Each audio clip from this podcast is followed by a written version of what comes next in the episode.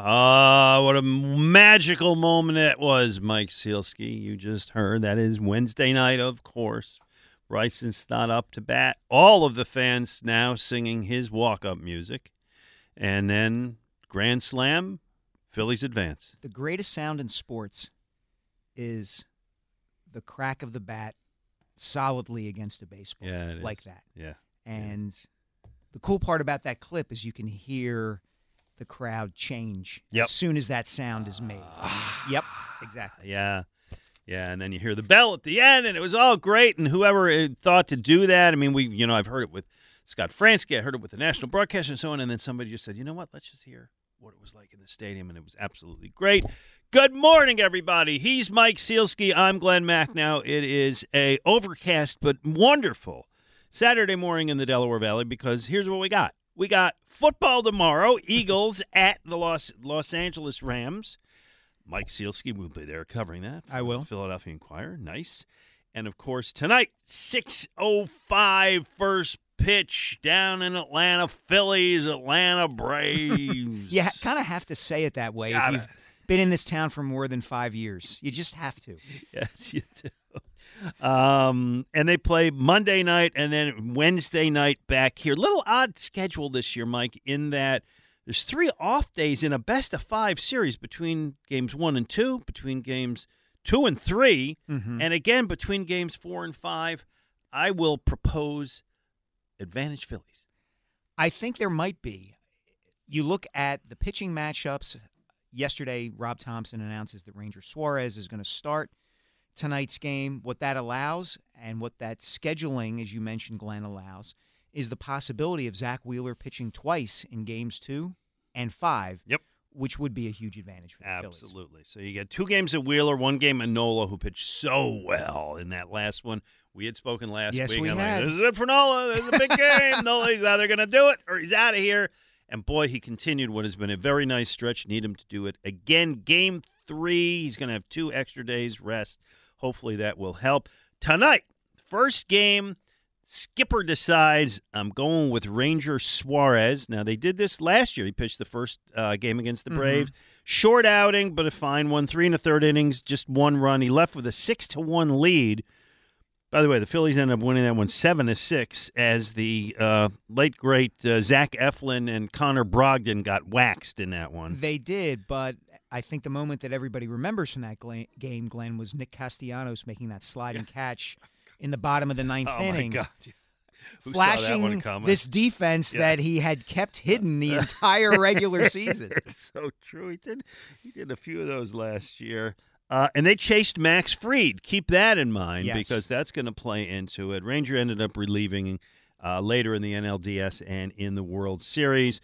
So they had three choices to pitch tonight: Suarez, Christopher Sanchez, and Taijuan Walker. Do you, Mike Sielski, noted journalist, agree with Rob Thompson's decision? Yes, mm. because Ranger Suarez has postseason experience.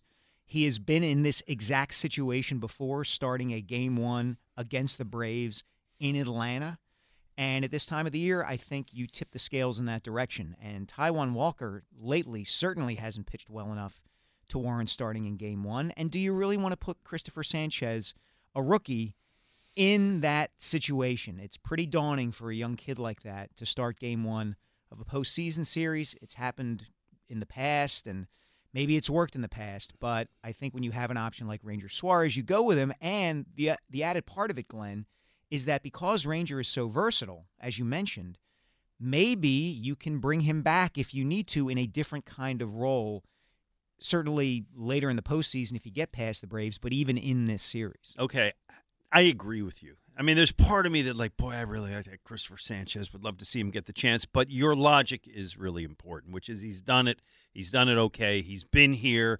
He's good. Listen, Ranger Suarez is good. He, he didn't have the year, this season that he's had in the past.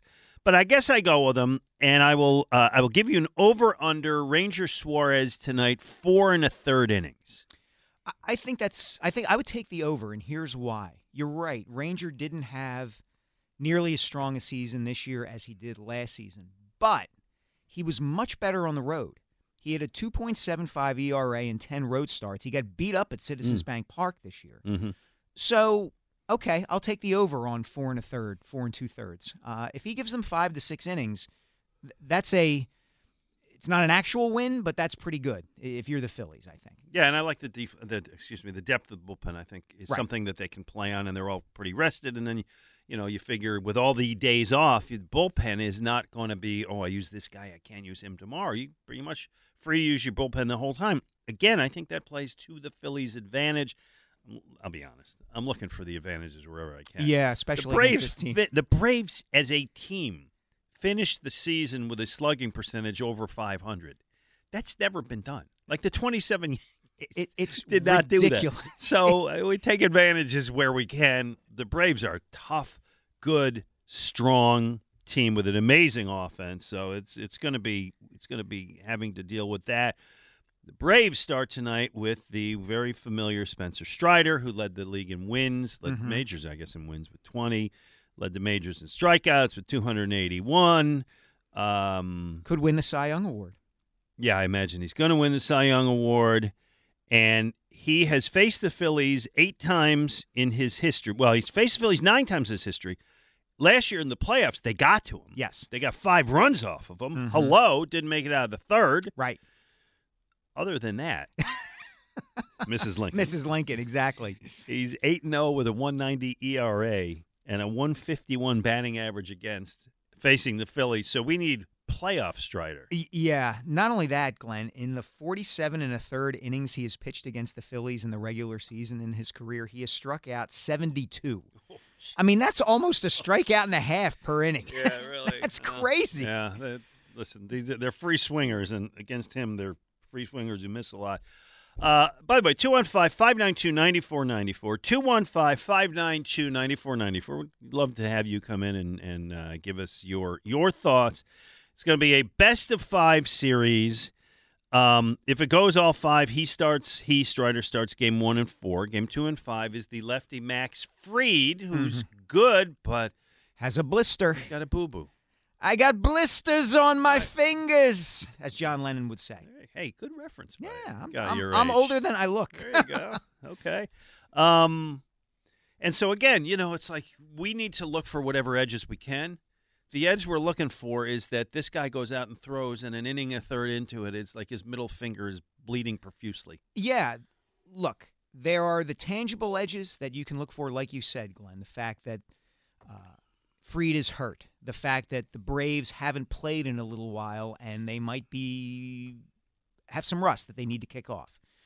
Then you have the in, intangible factors and it, potential advantages. And I think, honestly, the Phillies have a very, very big one, which is they are the team that everybody around baseball can look at and say, we don't want to see those guys because of the way that they play at this time of year.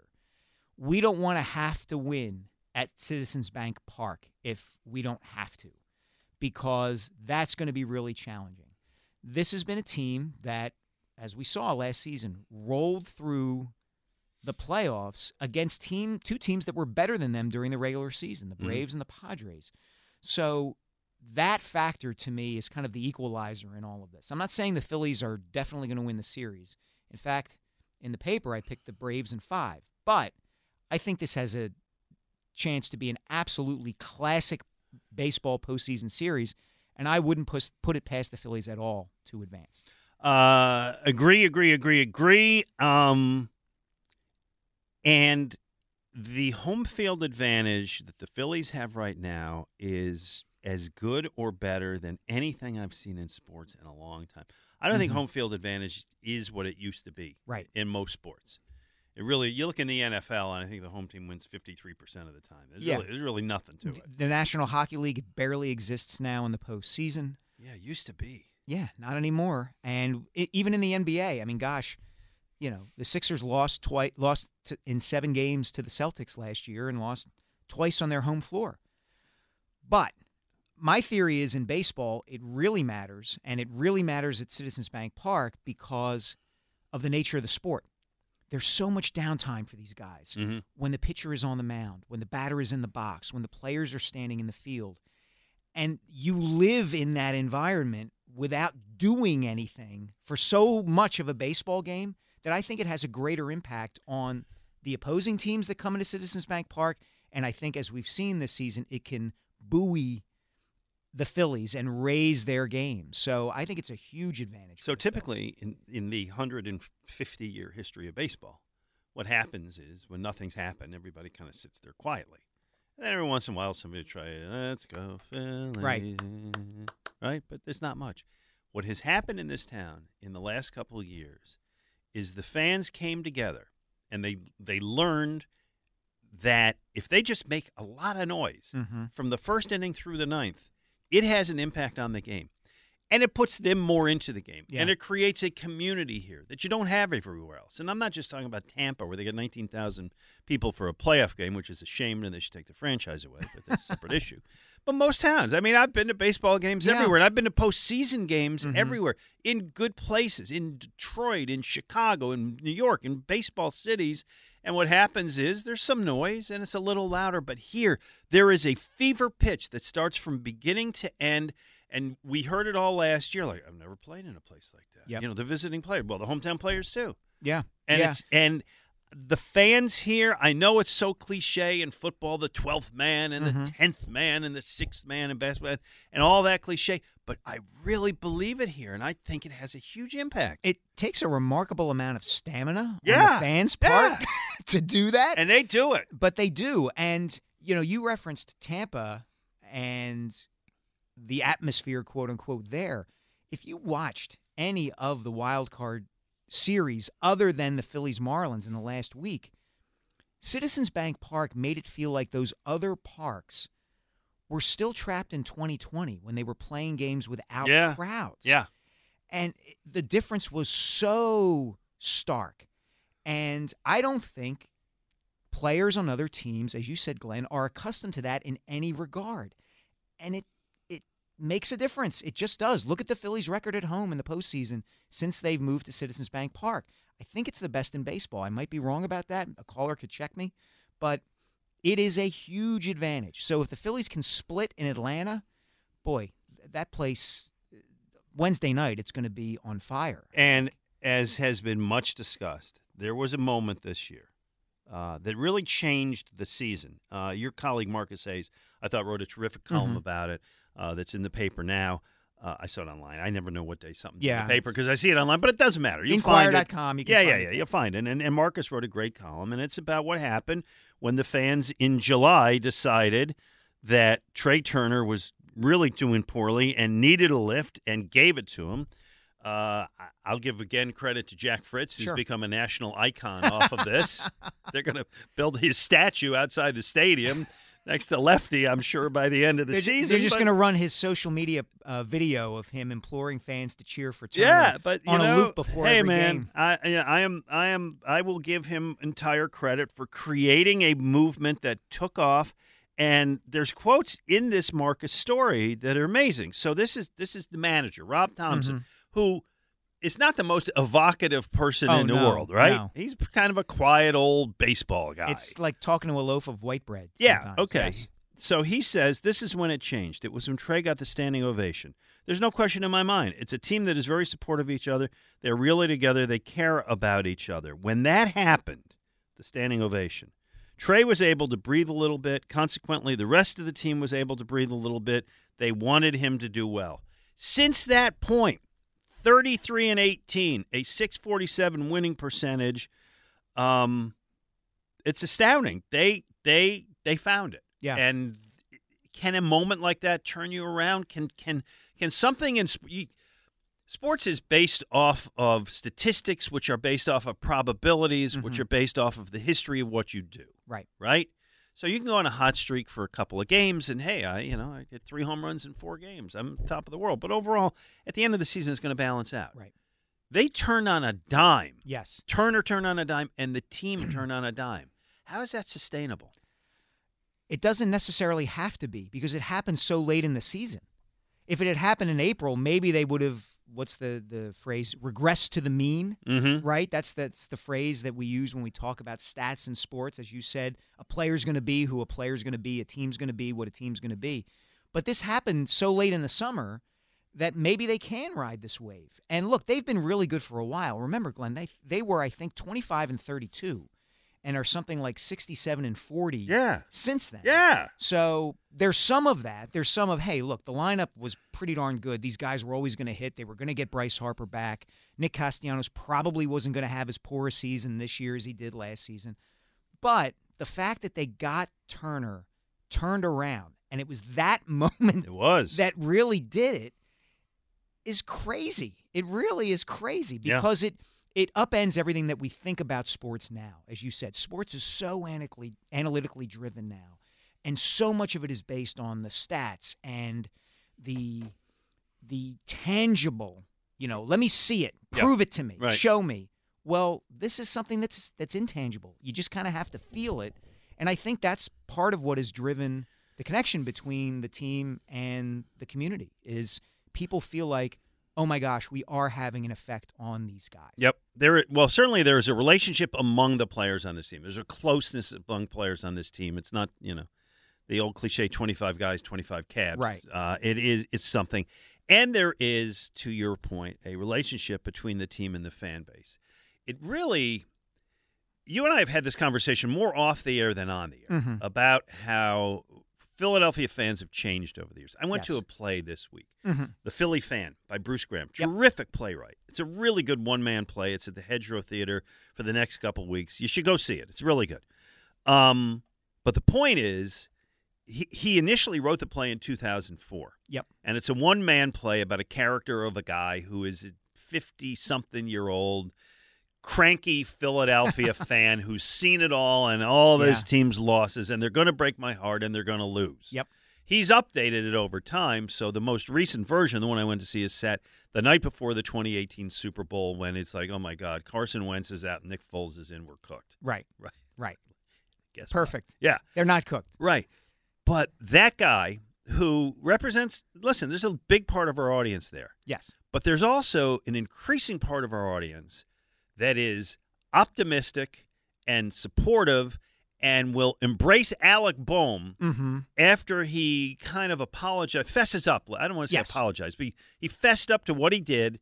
And once upon a time, because I've been doing this for thirty years, twenty years ago, it would be like, let's get that jerk out of town. Right. now, now it's like, we love him and he loves us and we're going to make it work.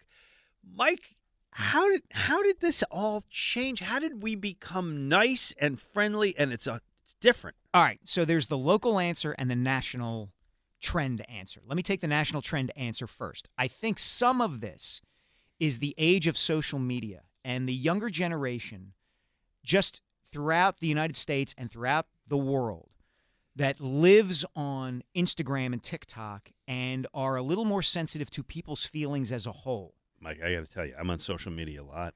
People, I know, people aren't generally that nice. I'm not sure you're I, aware of that. Well, I, social media can be a bit of a sewer. It can, but there's another side to it where amongst younger people, and I'm seeing this with my own kids and my friends' kids who are teenagers and in their early twenties, they don't want to hurt each other's feelings on mm. in public. Okay. Okay? So I think that's part of it, and it ties into what else I'm going to say, which is the local aspect of this, which is there is a whole generation now of Philadelphia sports fans that has no connection to nineteen sixty-four. Yeah. And has no connection to Veterans Stadium yeah. and the terrible Eagles teams that played there for so many years. And this generation knows the Phillies, or at least its first introduction to the Phillies, was in two thousand seven or two thousand eight when they won five straight division championships and won the World Series. And their introduction to the Eagles is at a time when the Eagles weren't getting their doors blown off by the Cowboys every single year. They were holding their own and then some, and they won a Super Bowl, and they got back to another one. And so that's part of this, too. The generation that identified with Philadelphia sports misery isn't the primary generation that is following Philadelphia sports anymore. Am I wrong? No, you're right. You're right. I think the, the Philadelphia cliche boo bird is is... largely gone. Vestiges yeah. are gone. A lot of them, the boo birds have migrated south to Florida and retired around Clearwater. and we get old, we die. I mean, no, no, it's true. And, you can and, say that. I can't. I'm no, going to sound no, callous I, if I say I that. I understand. But, but yes, the people who lived in nineteen through nineteen sixty-four, right, yes. um, which is where the play I saw, that's where it starts, right? right? He's living through that. Uh, and Ray Didinger, who's going to join us later, talks about being a freshman at Temple and nearly flunking out of school exactly. in nineteen sixty-four because he's living through this. Uh, and younger than that, for me, when I moved here, there was no championship from two, nineteen eighty-three to two thousand eight. Not a single. That's a hundred seasons yes. of disappointment. That yep. was that was my introduction to Philadelphia. It was the Fog Bowl, and it was it was Greg Luzinski can't catch the fly ball because mm-hmm. the manager didn't put in Jerry Martin. It was Luzinski gets decapitated by Scott Stevens, right? It was Chick it, it Monick was, loses his marbles. It, right. It, that, that was, it was Leon Stickel. Yeah, it was, yeah, yeah, yeah. yeah. The, they, the Sixers can't beat the Lakers. Right. All you know, of that, that was yeah. my primary years, you know, right. coming into Philadelphia. And those were the moments and those were the legends for decades. And then, and then Matt Stairs hits one into the night. Yep. Um, and then the Philly special. Yep. And and the strip sack fumble on Brady, and we're not losers. We're not supporting losers. They are winners, and you have reason to believe. So I absolutely do think that that is correct. One more thing, because we really ought to go to break, but I'm glad we got into this topic because yeah. you and I have kind of like yeah, discussed is, it off the air a lot. Exactly. It's been the thing like, when are we going to bring this yeah, up? yeah, why not today? Um, you mentioned the Eagles being better than the Cowboys is a huge part of it. Yeah. Right? We don't have an inferiority complex toward that stupid franchise and haven't had to have one right. for years. And the other one you mentioned to me, so I'll let you toss it out because it's Ken Rosenthal thing. Oh, gosh, yes. Yeah, Kenny made the greatest point, I thought, and it hadn't occurred to me until he said it, which is that replacing Veterans Stadium with Citizens Bank Park in particular and with Lincoln Financial Field I think change the disposition of fans at games. When you are not in an old, decrepit concrete bowl, and look, I went to Phillies games at the Vet. I went to Eagles games at the Vet. I remember it and think of it fondly, but the environment at Citizens Bank Park is better simply for it being at Citizens Bank Park. It is such a beautiful ballpark. It is hard to have a bad time it's there. It's fun, yeah. It's fun. It's a walk around. It's a have a good time. Exactly. It's fun. You're it, not... it puts people in a better mood. I, th- I think it's it a great does. point. Absolutely, it's a great point. All right. Hey, two one five, five nine two, nine four nine four. We're going to get into the Eagles coming up, the game tomorrow uh, against the Rams, but we'd love to hear from you about the Philly series or all the stuff we were just talking about.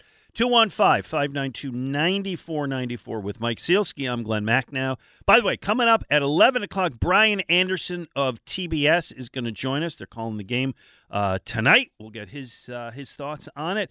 And at eleven, I'm sorry, at twelve twenty or so, our pal Ray Didinger is going to wander into our studio and spend some time with us as well. Uh, Mike and Glenn, hey, it's time. It's that time of the year again to consider replacing your old drafty windows and doors before another long, cold winter season rolls in. The great people at Guided Door and Window, they're going to help make your window and door replacement project more affordable with their buy one, get one half off sale. For every door or window you buy, you get a second one at fifty percent off, and you can mix and match the savings to suit your own needs. So you buy an entry door, you get half off a storm door. You buy a patio door, you get fifty percent off a window. You need to replace all the windows and doors in your house, then you save fifty percent on half your project. The more you need, the more you save.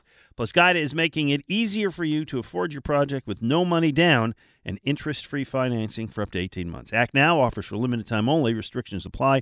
For full details, call Guided today. Schedule a free, no-obligation in-home estimate at one eight seven seven, G O, G U I D A or visit them at go guida dot com. That's go, G U I D A dot com. Uh, explain what that is, Mike. So that is a clip from the nineteen ninety-three Phillies video yearbook, and it is from the National League Championship Series at Fulton County Stadium. Was it? No, I guess it was. I guess it was Turner Field then. I can't remember if it was Fulton County Stadium or Turner Field. Anyway, there is a group of kids from the Atlanta area out on the field before one of the games, and some of the Phillies players from that ninety-three team are lined up in the dugout with their arms on the, the railing and all that, talking to the kids. And that's Larry Anderson taunting the kids, saying, Braves are going to lose, Braves are going to lose. Anybody who watched the, that team's video yearbook remembers that clip. And he was correct. He well, was. Here's bad producer moment. That was actually the remake that he did last year oh, in Atlanta was. for Game one, where they had T-Mac and Fransky walking as if they're the kids, and L A is on the railing saying the same thing. Oh, wow.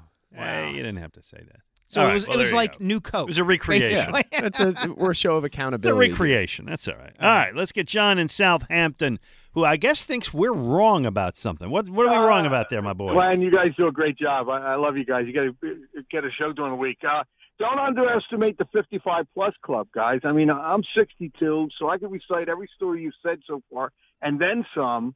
And, you know, I go back to Roman Gabriel and Bill Bradley mm-hmm. trying mm-hmm. to make those interceptions on those lousy three and eleven teams, that kind of thing. But I think the true test moving forward for this gang right now, generation that's watching all these wins, is when they start to lose, right? Mm-hmm. When our teams, are they still around? I, I would say to you that I watched them when they lost ninety-five and one hundred games and, and, and cheered for them as hard or maybe harder when they when they then grow and, and win ninety-five to one hundred games. So that's the true test of any team, the, the Eagles, Phillies, Flyers, whatever you want to do. Maybe the saddest commentary is, is the state of the Flyers today.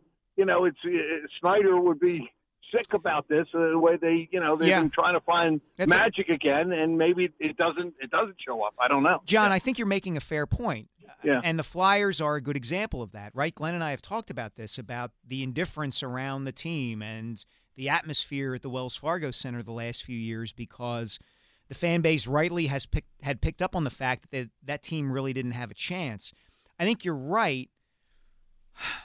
I do wonder, though, if, like we said in the last segment, the nature of the environment around the teams now, and I, by that I mean – the fun of going to Citizens Bank Park, Agreed. you know, yeah. changes yeah. things a little bit. And I think what? there's, there's. Listen, I think the fans of your generation, which is my generation, which is right. also right. people who precede us, th- this Philly, in no way am I knocking that part of the Thank Philly you. fan base, which right. no, which right. came, which Thank came you. and supported right. bad Thank team you. after bad team, decade after decade after decade, and went and went and went and kept this thing going.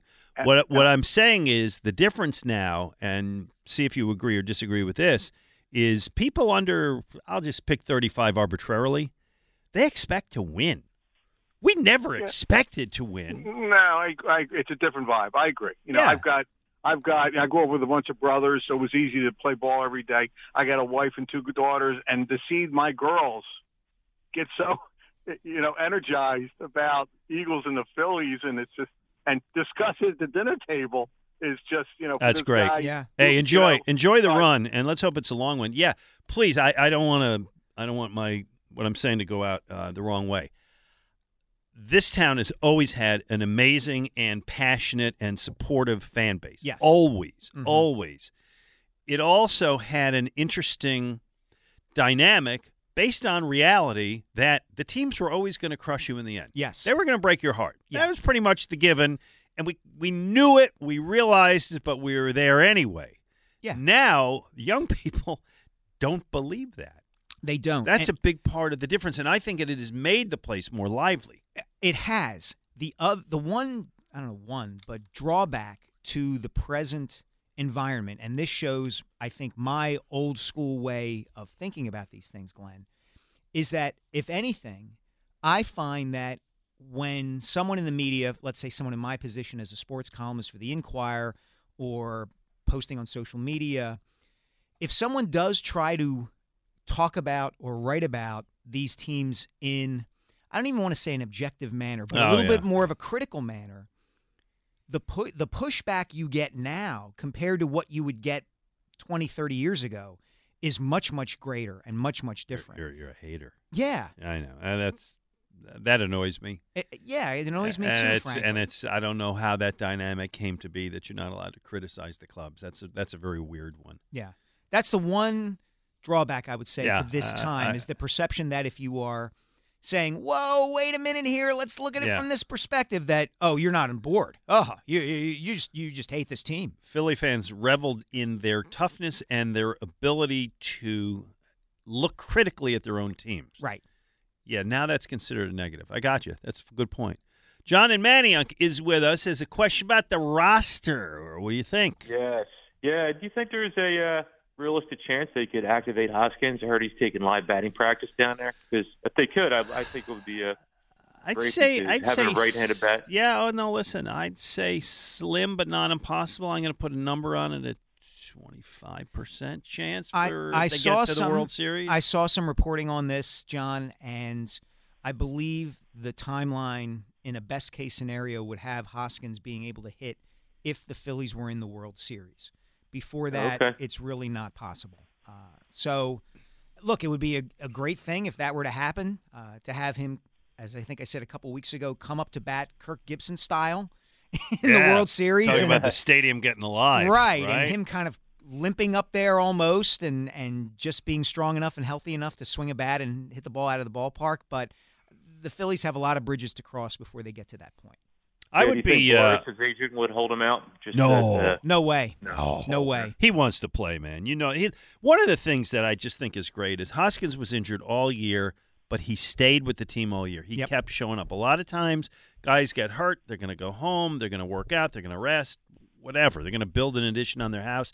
He was here. He was here the whole year, and I think that really speaks a lot. I don't know if he'll be here next year. I'd bet against it. I would, too. Right? I mean, you've got your first baseman now, and it's Bryce Harper. Yeah, and the more he plays at first, I think the better he's going to get. He's more athletic than Hoskins is, so the more experience he has and understanding he has of playing the position, he might turn out to be a better defensive first baseman than Hoskins. Here's my was. lineup next year, or that part of the lineup. Mm-hmm. First base is Bryce, uh, Bryce Harper, excuse mm-hmm. me. Center field, I got the kid. Rojas. Love the kid. Yeah. Right? Yep, yep, yep. Right field, Castellanos. Mm-hmm. Left field, Marsh. Yeah. I think that that is. D H Schwarber. Yeah. And y- That's you know, it. Y- you save money on hard hats and hazmat suits by not having to put Schwarber in right, left field. Right. I think that works. two one five, five nine two, nine four nine four. Yes, we're getting into the Eagles in the next segment. We said we would, and we're about to. Mike Sielski, Glenn Macnow. Hey, I had a chance to catch up with the great people at Meridian Bank this week, along with one of their business banking customers. We had a nice beer. We had a nice conversation. And you know what? Over the years, I've met a lot of business owners who Meridian works with. Each time, I'm just blown away at how highly they speak of Meridian Bank and the relationships that they have forged. Knowing the people, the team at Meridian, it's no surprise. They're the preferred bank of business and entrepreneurs. Meridian itself is entrepreneurial. They know how to listen to great ideas. They know how to understand innovative thinking. Learn how Meridian Bank can help your business succeed at meridian banker dot com. Eagles, Rams, Sunday. Uh, well, the pregame starts at two. Countdown to kickoff with Ross Tucker, Dave Spadaro, and I starts at one, and then uh, two to two to four, and then Merrill and Mike on the call. You've you've now done Merrill and Harry in the first. Uh... That wasn't really Merrill I was doing. That was that was the guy who just did the. Oh, okay. The, the, the, the little bridge. Read coming in. Gotcha. Yeah, gotcha. Yeah, was, oh, and, yeah. and before we go any farther, I want to shout out the person on Twitter who corrected me. I've got blisters on my fingers from Helter Skelter. It was not John Lennon. It was Ringo Starr. Ah. I don't want to give short shrift to Ringo. So. No, Ringo was great, man. Yeah. Ringo remains great. Um, all right, Eagles-Rams tomorrow. Yes. Shootout, my boy. Oh, yeah. Here's the thing. The Eagles secondary is kind of a mess. Yeah. Yes, it is. Uh, Matthew Stafford appears to be healthy and kind of in a bit of a groove. Uh, yeah, his stats aren't great, but he's playing better than his numbers. I think. Cooper Kupp's coming back. Mm-hmm. They got the one kid, Tutu? What the uh, heck? Puka Nacua. Puka Nacua. God, what a great name. The, he's the he's a good player. He's got thirty-nine catches in four games as yeah. a rookie. It's a rookie record. Yeah, so he looks he looks terrific. So I got to believe the Rams are going to put up some points. Yeah, I mean, they – Matt Stafford is the best quarterback that the Eagles will have faced so far this season. Right. And that is concerning. Let's put it that okay. way if you're an Eagles fan. Yes. Okay. So you got that, which is which is the Rams are going to score. Now, on the flip side, the Rams' corners stink. Yes. The Eagles have a – terrific passing game. The Eagles have two great wideouts. Yeah, it's been terrific at times this season. This okay. could be a game where they get well. Yeah, yeah, yeah. I mean, it's the, the offense. The offense put up a lot of points last week, but yes, people believe, and I don't disagree, that the Eagles' offense has not really yet hit the groove other than DeAndre right. Swift. Yes. Okay. nonetheless, they put they put up thirty-four spot last week. They won. Mm-hmm. Uh, they put up thirty-four against the Vikings. Right. You know, running the ball all over the yeah, place. Yeah, yeah. They can, they can score. Right. Sure. So it's not like they're scoring twelve points a game. They're scoring points, and we know how good they can be. The Eagles are going to score a lot of points tomorrow. It's going to be a shootout. So the question is, how do you win that shootout? How do you stop their passing game when they got these good wide receivers? Mm-hmm. Well, their offensive line's not that good. It's not great. Not great. Okay. So where does this lead us, Mister Mack? Well, this leads us to you're going to win this game with your defensive line. Yeah. Now, there's an issue there because you're missing Fletcher Cox. Yes. He's going to miss his first game since, I think, twenty seventeen. Yeah. With, uh, what is it, a back thing? What a, I'm drawing a blank on what, what Fletcher's got. He's got a back. Back, yeah. Yeah. Which, you know, he's thirty-four, whatever he is. Like, you're going to have a yeah, back Yeah, but problem. he's having he's having a good year. He is. Okay.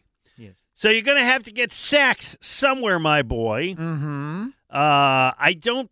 believe that I can count on Nicholas Morrow to come up with three sacks again. Another three? You, you mean Lawrence Taylor? he, was, he was he was not part of the stupid football bet he, this he year. He was not. He but, was not. I but, wish I had picked him. Let me say, over those, let's do a quick update on the Mike Sielski, Glenn Macnow stupid football bet because Mike, last week, four twenty-three left in the fourth quarter. Mm-hmm. Tie game. Washington has the ball at its own thirty. Second and ten. Mm-hmm. What's going to happen?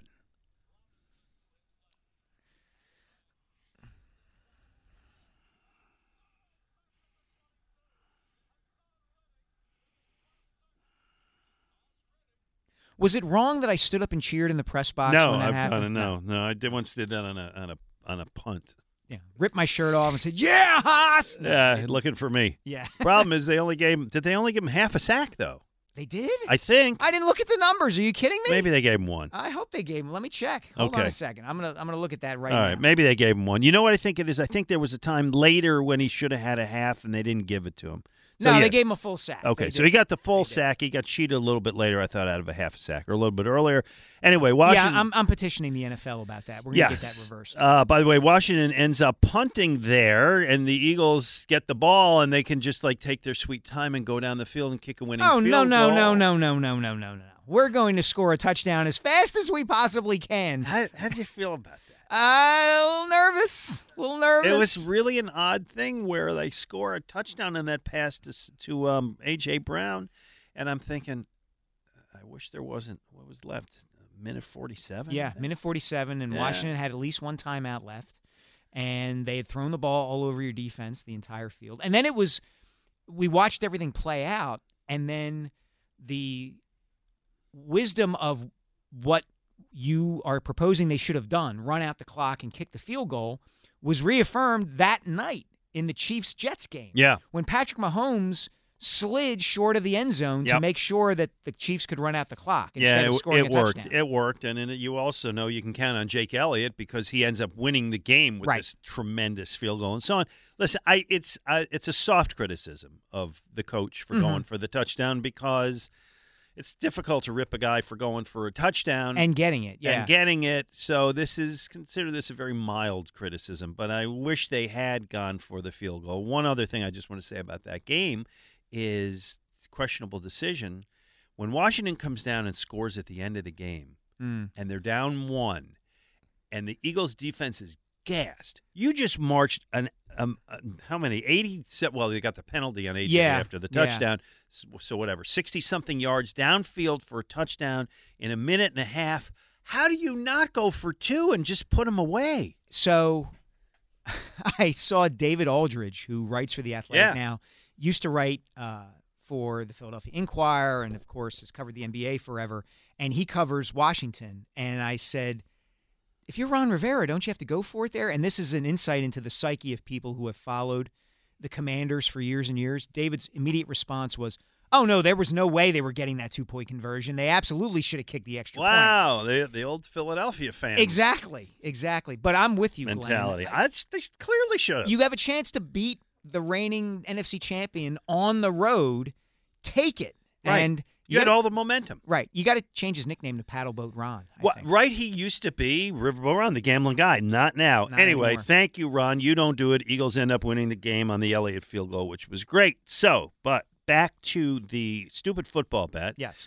Uh, the the basis of the stupid football bet is sacks, for those who don't know. Mike has Hassan Reddick. He's now got one. Woo!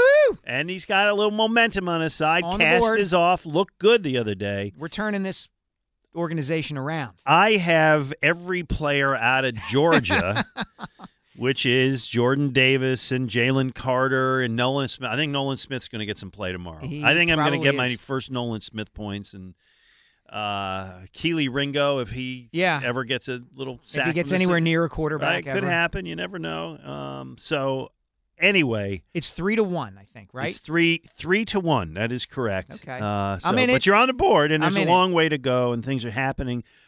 But tomorrow, without Fletcher Cox, I think it's the defensive line is going to really have to have impact because it's going to be – do you – agree it's going to be a high-scoring game? I agree it's going to be a high-scoring game. I agree the defensive line has to have impact, not only because it's the best way to stop Stafford and those receivers, but because the defensive line did not play well mm-hmm. against Washington True. on Sunday.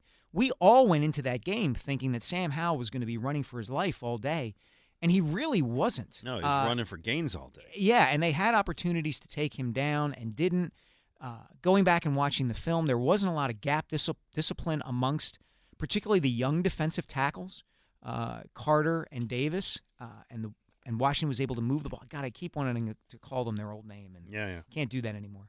Uh, but they have to be better because Stafford is better than Sam Howell, and he's better than Kirk Cousins, and he's better than Mac Jones, and he's better than Baker Mayfield. So with the exception of Mayfield, all three of those previous quarterbacks have moved the ball against the Eagles and thrown it downfield against the Eagles, and Stafford can certainly do that, so they've got to get to him. Amen. two one five, five nine two, nine four nine four. Tell people about our next guest. I'm excited about this. So, yeah, we're going to have Brian Anderson from Turner Sports, who many of you probably know from calling Major League Baseball games, particularly in the playoffs over the years, N B A broadcaster. He is the Brewers play-by-play guy full-time. We're going to have him on Uh, in a couple of minutes to talk about this Phillies-Braves series and Phillies playoff moments from the past because he's been there for a few doozies. Yeah, so he'll be joining us. two one five, five nine two, nine four nine four. Mike Sielski, Glenn Macnow.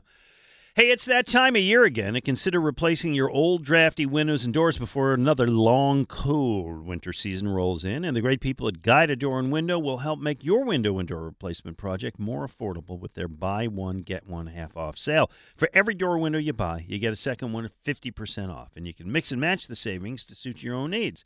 Buy an entry door, get half off a storm door. Buy a patio door, you get fifty percent off a window. If you need to replace all the windows and doors in your house, well, you save fifty percent on half your project. The more you need, the more you save. Plus, Guida is making it easier for you to afford your project with no money down, interest-free financing for up to eighteen months. Act now. Offers for a limited time only. Restrictions apply. For full details, call Guida today. Schedule a free, no-obligation in-home estimate at one eight seven seven, G O, Guida or visit them at go guida dot com. That's go, G U I D A dot com. ninety-four W I P, Mike Sielski here with Glenn Macnow until one o'clock as usual. Coming up in a couple of minutes, we're going to have uh, Brian Anderson from Turner Sports, who's going to be calling the Phillies-Braves N L D S series. Little uh, roster move by the Phillies today yeah. in preparation for the next round. Nothing surprising, but Michael Lorenzen back on the twenty-six man and uh, uh, Walt Williams, Willie Wilson. Weston What's, Wilson. There you go. is off the roster, oh, that, which is good. You're going to need never another. Never remember his name. Yeah. You might need another bullpen arm, yeah. uh, especially given, as we talked about earlier, that Ranger Suarez, if you get five or six innings out of him, that's kind of a moral victory, I guess you'd say. And uh, they had used, they had pulled Ranger out of game one last year after, what, three and a third innings, and mm-hmm. it was a bullpen game the rest of the way. So you're going to need arms. And so the idea of having Lorenzen there, uh, I think, is a good thing. Uh, You know, we were talking earlier in the show, Glenn, about how good the Braves are offensively, and I was just looking at the numbers a little bit during the break. They have three guys in their starting lineup who hit forty home runs at least. Yeah. It's crazy to look at that one through nine That's and crazy. see how good yeah. they are. There's nobody to pitch around. No. There really isn't. And with those three doesn't include Austin Riley, right, who hit like thirty-six? He hit, he hit thirty-seven. He hit thirty-seven. Ozzie Albies hit thirty-three. Yeah. you you have every single hitter in that lineup has an O P S of at least seven forty. Yeah. It's it's nuts. Like you said, it's it's as good as or better than the twenty-seven Yankees. Yeah. It doesn't get the attention because baseball doesn't get the attention it used to as a national sport. We know our team. Mm-hmm. We know the Phillies had six guys with twenty home runs, which right. is the first time they've ever done that. So we can and we should celebrate that. But baseball is no longer a, a sport that people follow it nationally. No, it's a regional sport. You're right. There's been a lot um, written in the last week or so about how compelling the Phillies were, and yet not getting traction nationally. Definitely getting traction locally, but not getting traction nationally. Anyway, uh, joining us now uh, from Turner Sports uh, is Brian Anderson. And Brian, before we turn to you for your perspective on your series, we just wanted to play this. The thirteenth anniversary of this call was yesterday.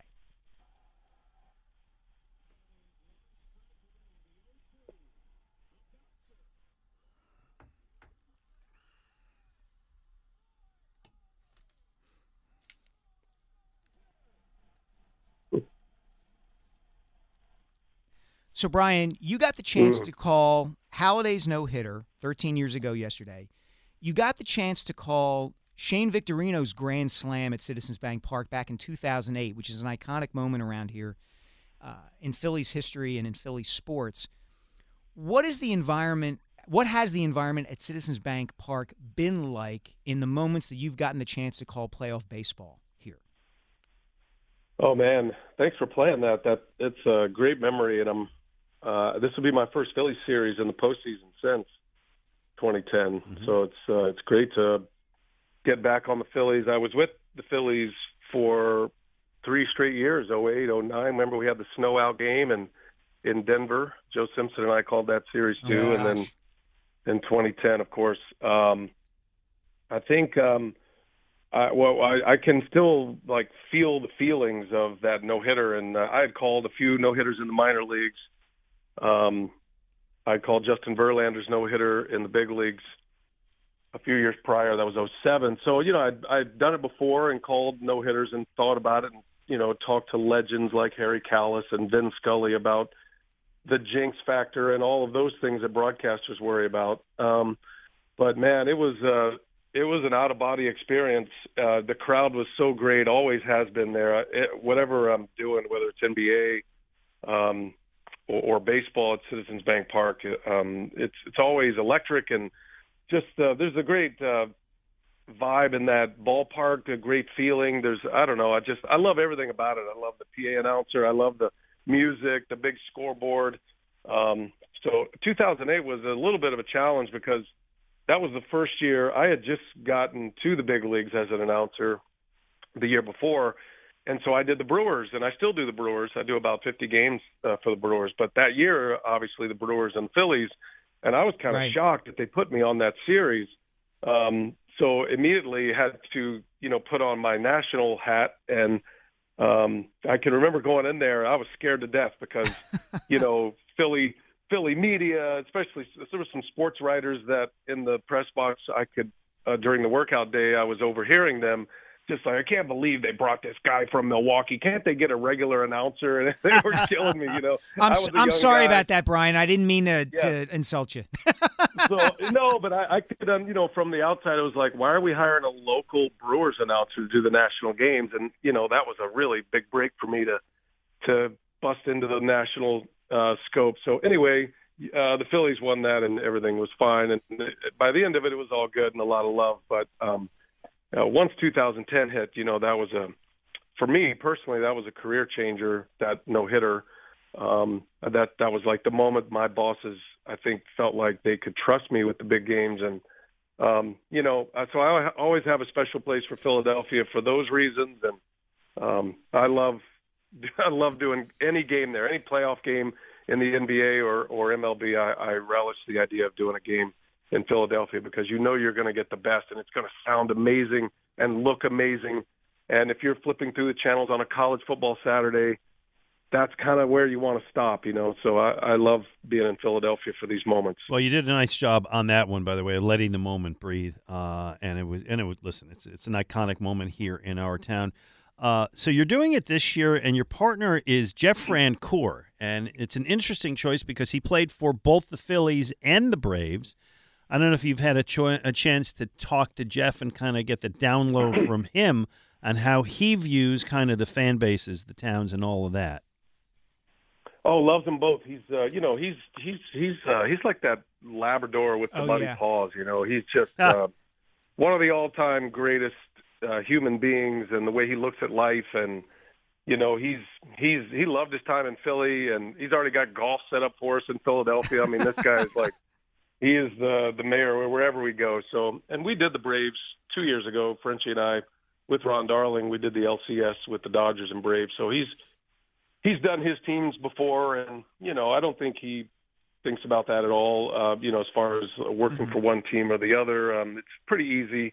I know fans find it hard to believe, but it is pretty easy to flip the switch and just, you know, we're we're very assembly line oriented. We we go pitch to pitch, inning by inning. We, you know, we're trying to get our ducks in a row, too, to make sure we're presenting what's on the field in the proper way. So, um maybe afterwards it's a little different when you're around the people you know the best, but he loves Philadelphia, and, and I do too. And, you know, we, we've been texting and chatting. We knew we were kind of, we were going to be on this series. So we've, you know, we've kind of been, I don't know, I wouldn't say hoping, but that the Phillies Braves, I mean, that's kind of what we're all shooting for. And uh, it's going to be a huge ratings pull, I'm sure. And great fan bases, both places. So uh, we, I love the boot. Both of us love the boots in each place. That matters too.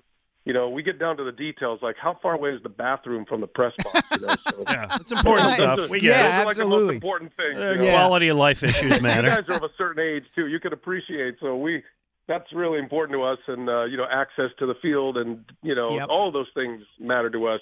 Um, so we're, um, yeah, all good. I mean, all positive. Mm-hmm. Our, our technical crew is all positive, and they love both spots. I was talking to a couple of our camera operators yesterday, and they – They love the setups in both venues too. It's I wouldn't you know it's easy for them, but it also it allows them to be artists, which they are. You know, mm-hmm. all the audio techs and the camera operators and the video people and the tape people. They're they're all artists and skilled, and they get to really be at their best because of the palette um, both places offer. So we're talking to Brian Anderson from Turner Sports, who's going to be calling the Phillies Braves divisional series. So Brian, let's get down to the details here between these two teams. You know, the Braves are a machine. They won one hundred four games this season.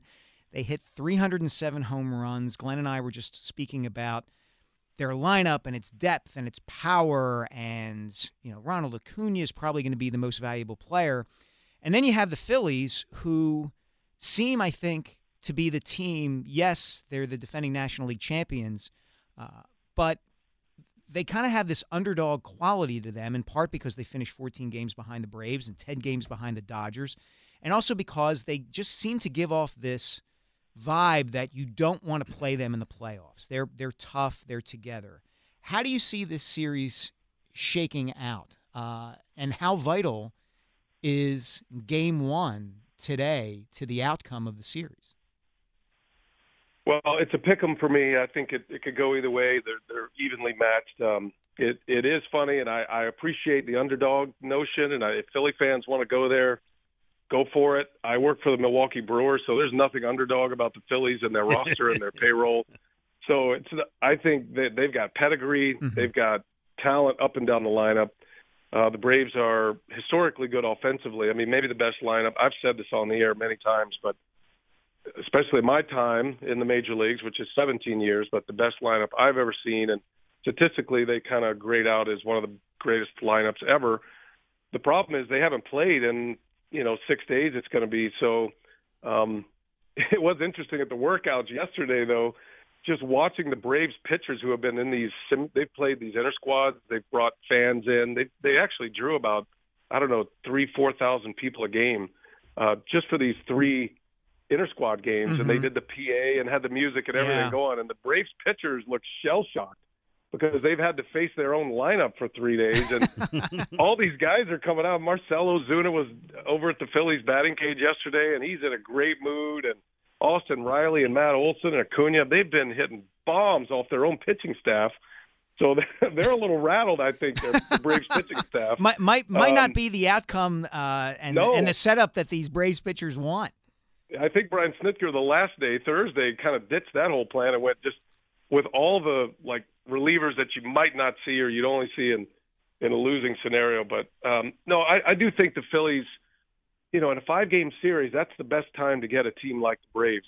Uh, they've been on the shelf. Um, those inner squads are not matching the game intensity that the Phillies just went through. Um, and then they're really lined up well with their pitching. So obviously game one is huge. I don't think if the Phillies don't win game one, I mean, I feel like their perspective, and that's pretty much every road team ever in the history of time, you can just earn a split in those first two games. So there is some pressure and some urgency on the Braves for sure, because they have their ace going in Strider, and I do believe there is some pressure on them, and, and you know, there's the the oldest adage in baseball, good pitching beats good hitting, and at some point, you know, that great hitting that the Braves have, have posted, they're going to have a bad game or two, and in a five-game series, that can get you, and that's what happened last year. Um, the Braves tried to do things differently this year, bringing in the crowd, you know, mm-hmm. trying to make a game environment that those are all new things that Walt Weiss suggested. Um, based on his experience when they shut down in eighty-nine because of the earthquake, Tony La Russa brought in fans that right. could come watch, and they had the P A, and they did all these things to try to generate some sort of urgency. You know, I can't officially report it, but I think there was some heavy wagering going on between the teams, too, to add a little juice to the game. So um, I just think it. this is a good time for the Phillies to be here, but, man, there's so much talent on both of these teams. Uh, if the talent shines, um, and they've been through like wars, postseasons, World Series in both cases the last two years, I don't think crowd, venue, layoff, I don't think any of that really matters to start. Now, it may show up that it matters, but, you know, the Braves are going to have Strider and Fried at least four of those games, and that's pretty tough. Tough to deal with. So, um, you know, I love the series, man. You could go a million miles deep. I was just looking at the rosters. So they just published the rosters. I don't know if you guys have seen that yet, yeah. but mm-hmm. so you know, yeah. you, the Phillies went with thirteen pitchers, right? Which they is added the Michael Lorenzen, and then, yeah, correct. And then the Braves only went with twelve. So they obviously, you know, there's a few spots where they're going to need pinch hitters or pinch runners, and so they've added two two players um, to that mix to try to accomplish that for Swall and Von Grissom. So I, I think that tells you a little bit too how you uh, set it up at the back of the. of the uh, roster. Brian Anderson is our guest. He's doing the play-by-play uh, today uh, on T B S and uh, throughout the series. Um, all right, so if the Phillies are to win, let's just kind of do the keys keys to the series. If the Phillies are to win... Is it sponsored? It, we don't uh, do keys unless they're sponsored. Uh, no. uh, uh, my, it's sponsored by Mike and I getting lunch afterwards. Yeah. Uh, if the Phillies are to win the series, what would you say is the the... the primary reason they would have an opportunity to win?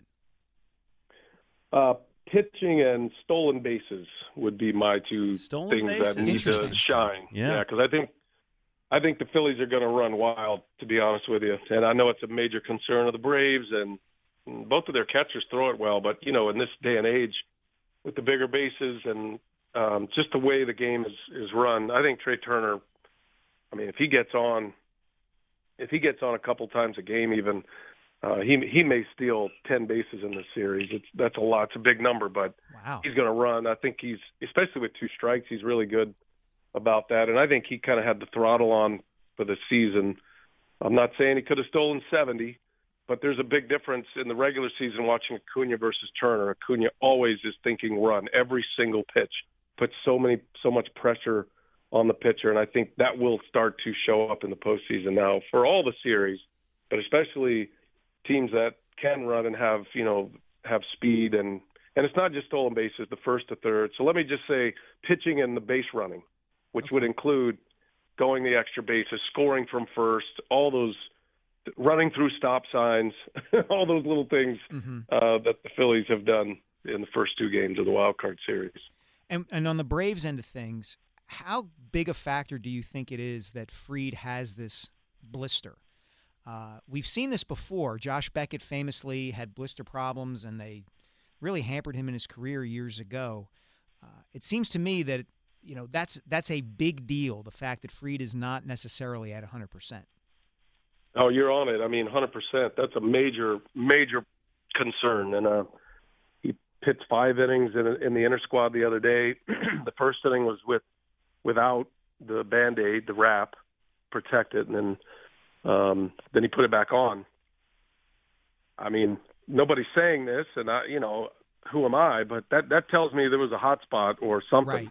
Right. Because you wouldn't put it back. You probably try to see how far you can go without it, because the goal is with a blister, even though it's such a tiny thing. I mean, we're talking about like a pinprick almost. Right. It's a very small thing, but it's right where everything comes off his hand, every pitch, every um, except the curveball. So if you start seeing a lot of curveballs from Fried mm. on Monday, that might give you an indication. But, you know, the the fastball, the changeup, everything he's throwing is kind of ripping off that finger. Um, I don't think there'll be an issue for game one or his first game, let's say game two. I think the issue might become what happens his next time around if mm-hmm. he does go back, let's say in a game five if it gets there, because what you have to do is you, you know, you have to kind of scrape that blister off. You're trying to get into a callus, but every time you do that and you put some kind of substance on there, which is allowed by baseball, you can put, right. I mean, I don't want to call it super glue, but that's basically what it is. It's, it's like a real sticky mm-hmm. thing to keep the skin together. But when you take that off, which is required to try to clean it um, after you start, then that rips all those layers of skin off and you're kind of right back where you started. So the choice is, do you leave it back on, which becomes calloused, and then you right. don't really have that feel, or do you take it off? So I think game one, no problem. He's he's kind of dealt with it. Um, maybe more importantly, he hasn't really pitched a lot because of the blister. So right. they try to do things to keep the arm strength up and all that. But right. I mean, in, that's the question: the is how sharp yeah. is he going to be, uh, even if he's out there and, and his finger feels fine? Bri- yeah, Brian, it's a huge deal. It's a huge deal. Brian, thank you so much for taking the time to speak with us. We appreciate it. We'll all be listening Uh, tonight for game one and on your calls throughout the series, and uh, you know, tell Frenchie we all said hello. Yeah, and we look forward I to sure seeing will. you here. Oh yeah, can't wait to get to Citizens Bank again. I'm looking forward to that. Brian, thanks so much. All right, my pleasure. All right, that was Brian Anderson from Turner Sports, uh, who will be calling the series on television. That's a good job. I, I, I, he's terrific. I, I enjoy listening to him. I, I do too. I really like him. Uh, I always judge an announcer, by, generally speaking, by like, how excited do they get in the big moments? Do they handle the big moments well? And how easy are they to take in everything else? Right, uh-huh. Those are the two things I'm looking for. And Anderson is really good in both situations. And as you saw from the Halladay no-hitter, he is also somebody who knows he doesn't talk too much. Right. Which is a fault of some announcers. Tony Romo.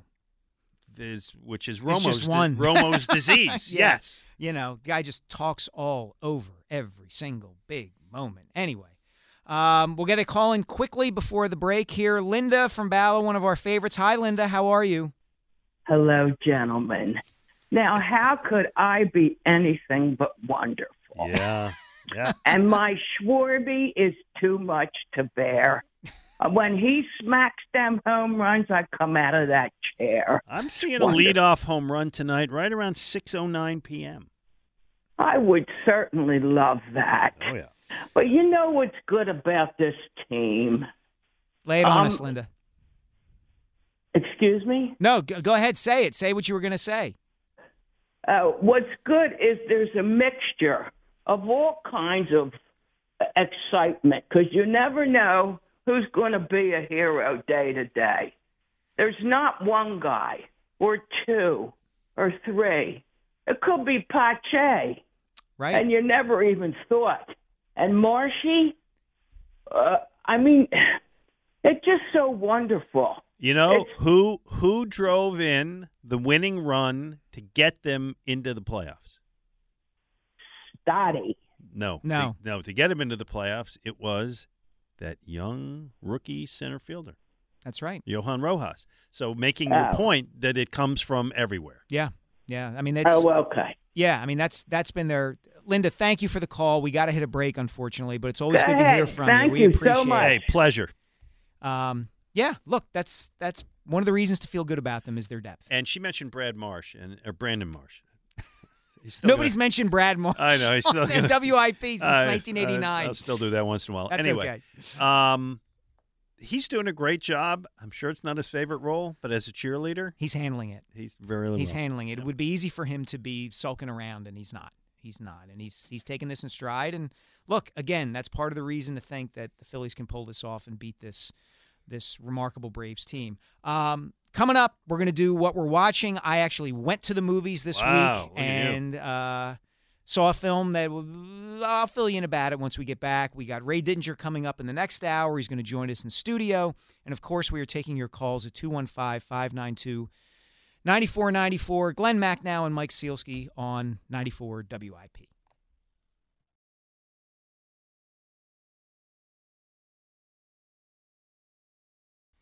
All right, what we're watching is sponsored by Guide to Door and Window. Buy a window or door, get the second one at half off.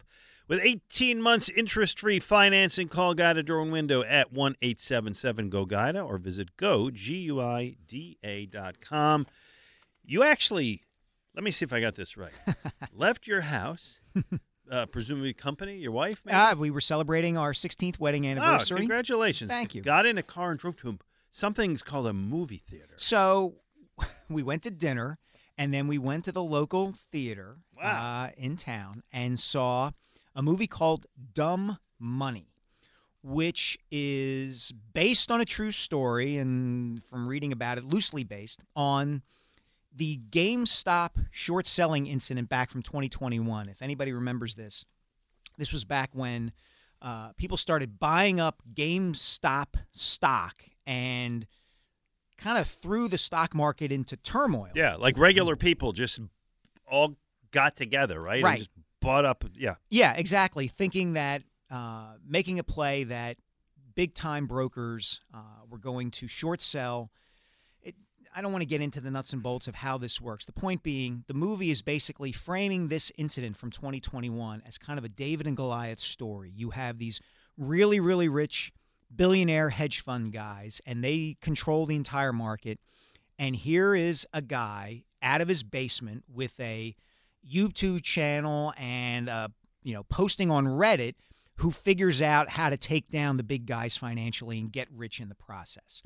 Uh, Paul Dano is in it. He plays the YouTuber who uh, leads this financial revolt. And mm-hmm. if you know Paul Dano, he's a terrific actor. He was in, he played the Riddler in The Batman.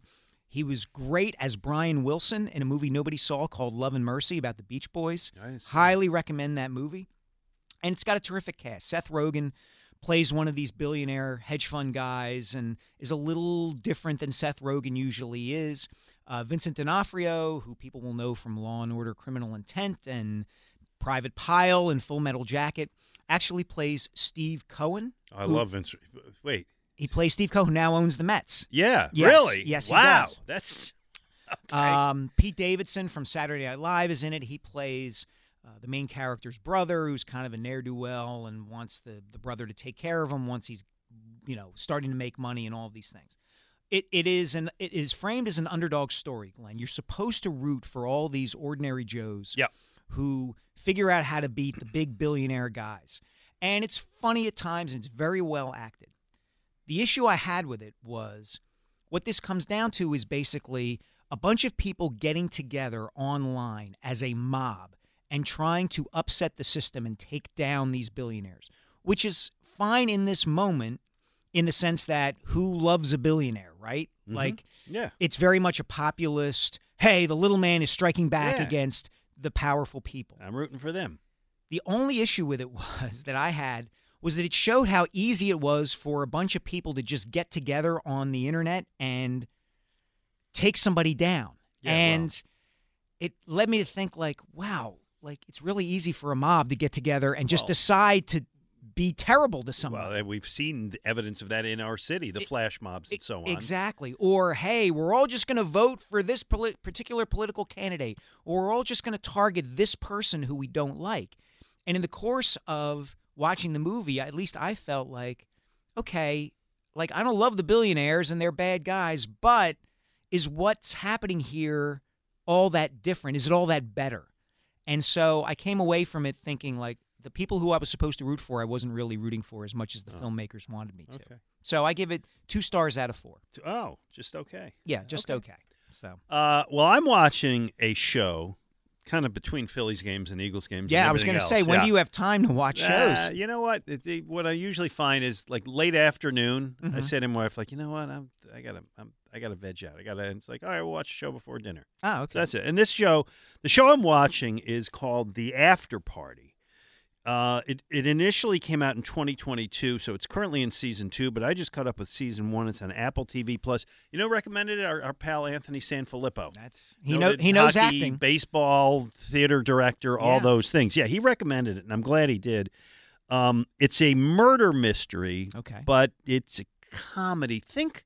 Think, did you like Glass Onion? Do you like the Clue? I know you like Clue. I like Clue a lot. Okay. I didn't see Glass Onion. Okay. If you like those kind of things, that's it. There's two seasons. I said, I'm on season one. And the story is it's a fifteenth high school reunion. Uh, and then they all go to the after party. And so you've got the backstory that everybody lived through. You got the cool kid and, mm-hmm. and the snooty pretty girls and the nerd and the jock who's now bitter at age thirty-five and all of that. And they all carry that baggage that they did back in high school, the unrequited crushes right, and the right. lingering grudges. uh, and they end up at the after party. And one of them, who was nobody special back then, but became a world-famous rapper musician. Okay. Well, in the first episode, he takes a tumble from a six-story balcony. Ooh. And now we got a murder mystery. Who, at the reunion after party, killed him? So here's what's cool about it. Um, there are, I think there's eight episodes. I've seen six. I think there's eight episodes. Each one is told from a perspective of a different person at the party. Okay. So one is like, here's Mike's story, and mm. here's Julie's story, and here's this story. Um, and adding to the shtick, each episode is done in a different cinematic style. Oh. So one of them is a rom-com, and one of them is a musical. And one of them is a film noir. And one of them is a bit of a horror story. And so each episode is created and mm-hmm. shown in a different way. That's a gimmick that I think kind of works because it makes it fun and interesting and exciting. I like that idea a lot. Yeah. The center of it is Tiffany Haddish, mm-hmm. who's the cop. She's the Columbo. She's the lead detective. She's also got most of the really funny lines in it. Um, and there's a lot of actors that you will recognize in a, oh, hey, I saw that guy. Right. You know, he was in Veep, and this was the guy from Parks and Rec. And mm-hmm. it's like a lot of the actors who are not like the primary actors, but you know them, and it's good. Um, I think it's funny. It's really fun. It's clever. Um, each show is about like b- between thirty. It's because it's on Apple. Mm-hmm. They can do whatever length they want. So each show's like thirty-five to forty okay. minutes, okay? So it's a nice length, too, and it shows how people, like, you're still back in high school. Mm-hmm. You never really escaped that thing. Uh, and so I highly recommend this show. It's called The After Party. It's on Apple T V Plus. It's fun. If you, you know, you're going to be busy this week. You got the Eagles. You got the Phillies. You got a lot going on. But if you want to see just something different, I recommend The After Party. There's now season two. Which has bigger names. Ken Jeong oh, yeah. is in season two. Sure. Elizabeth Perkins is in season two. Oh, wow. I think cool. the first season did well, so they got like some bigger names. You, you know why I'm going to watch this show, Glenn, and I am going to watch it. I'll fit it in between the Phillies and the Eagles, is my thirtieth high school reunion is coming up two weeks from today. Uh, I did not go to mine this year. You didn't? No, no, and it was a biggie. And I, like, I, I it was a listen, I grew up in Buffalo. It was back in Buffalo, mm-hmm. and I had people reach out, are you going to come? Are you going to? And it's like, mm, those were not my glory days. They they weren't for me either, uh, but I'm looking forward to going. I still am in contact with several people from my yeah, graduating well, class. Yeah, and local too. So yeah. we're all going to get together and have a few drinks and just yeah. reminisce. Going I back hope. to a high school reunion to me, as this one shows, sometimes you can't escape the pain of who you were in mm-hmm. high school. And I was I was not the cool kid in high school. Neither was I. I know that'll shock you. I was I was not the jock in high school because I was like five foot four when I graduated. You high and I, it sounds like you and I had very similar yeah. high school experiences. I was like the the, the art student kid, and it was anyway. I hey, don't I, need to see it. No, I, I entered ninth grade with braces, glasses as the new kid. Yeah, it was it was a struggle for a while right. there. Um, I had braces and glasses and yeah. scrawny and yeah, all of it. Yeah, all of so, it. God, no. oh. Now, now I'm going to no. have to go see a counselor after this show. Okay, but this show is really good. Watch, watch After Party on Apple T V Plus. I give it a three and a half out of four, awesome. And yours is two out of four. And the name of it is Oh, uh, dumb money. Dumb money. Okay, there you go. Hey, this is our pal Ben. So Ben is the guy. If you go to Eagles games, Ben is a fan facilitator, fan greeter, and Ben is always there with the energy. He's part of our pregame. What's up, Glenn? How are you? As I said, the energy's always there. Wow. Ben, how do you feel about Ben, the Eagles tomorrow? I think we're going to beat L A. I think we're going to do it. And do you have any thoughts on the Phillies against the Braves? I think the Phillies are going to uh, sweep the Braves. Sweep them. Wow. You, you know, Ben, my colleague Dave Murphy at the Inquirer picked the Phillies to sweep the Braves. It's one thing for a Phillies fan, particularly an enthusiastic one like you, to say there's going to be a sweep. But Murph is go putting himself out there by saying that the Phillies are going to beat the Braves in three. So it's good that you're lending him support. Yes, absolutely. How you guys doing? We're doing great, We're great Ben. Man. It's a terrific day. The weather's lovely. We're excited about the weekend. Now, you've got an event coming up. Tell us about that.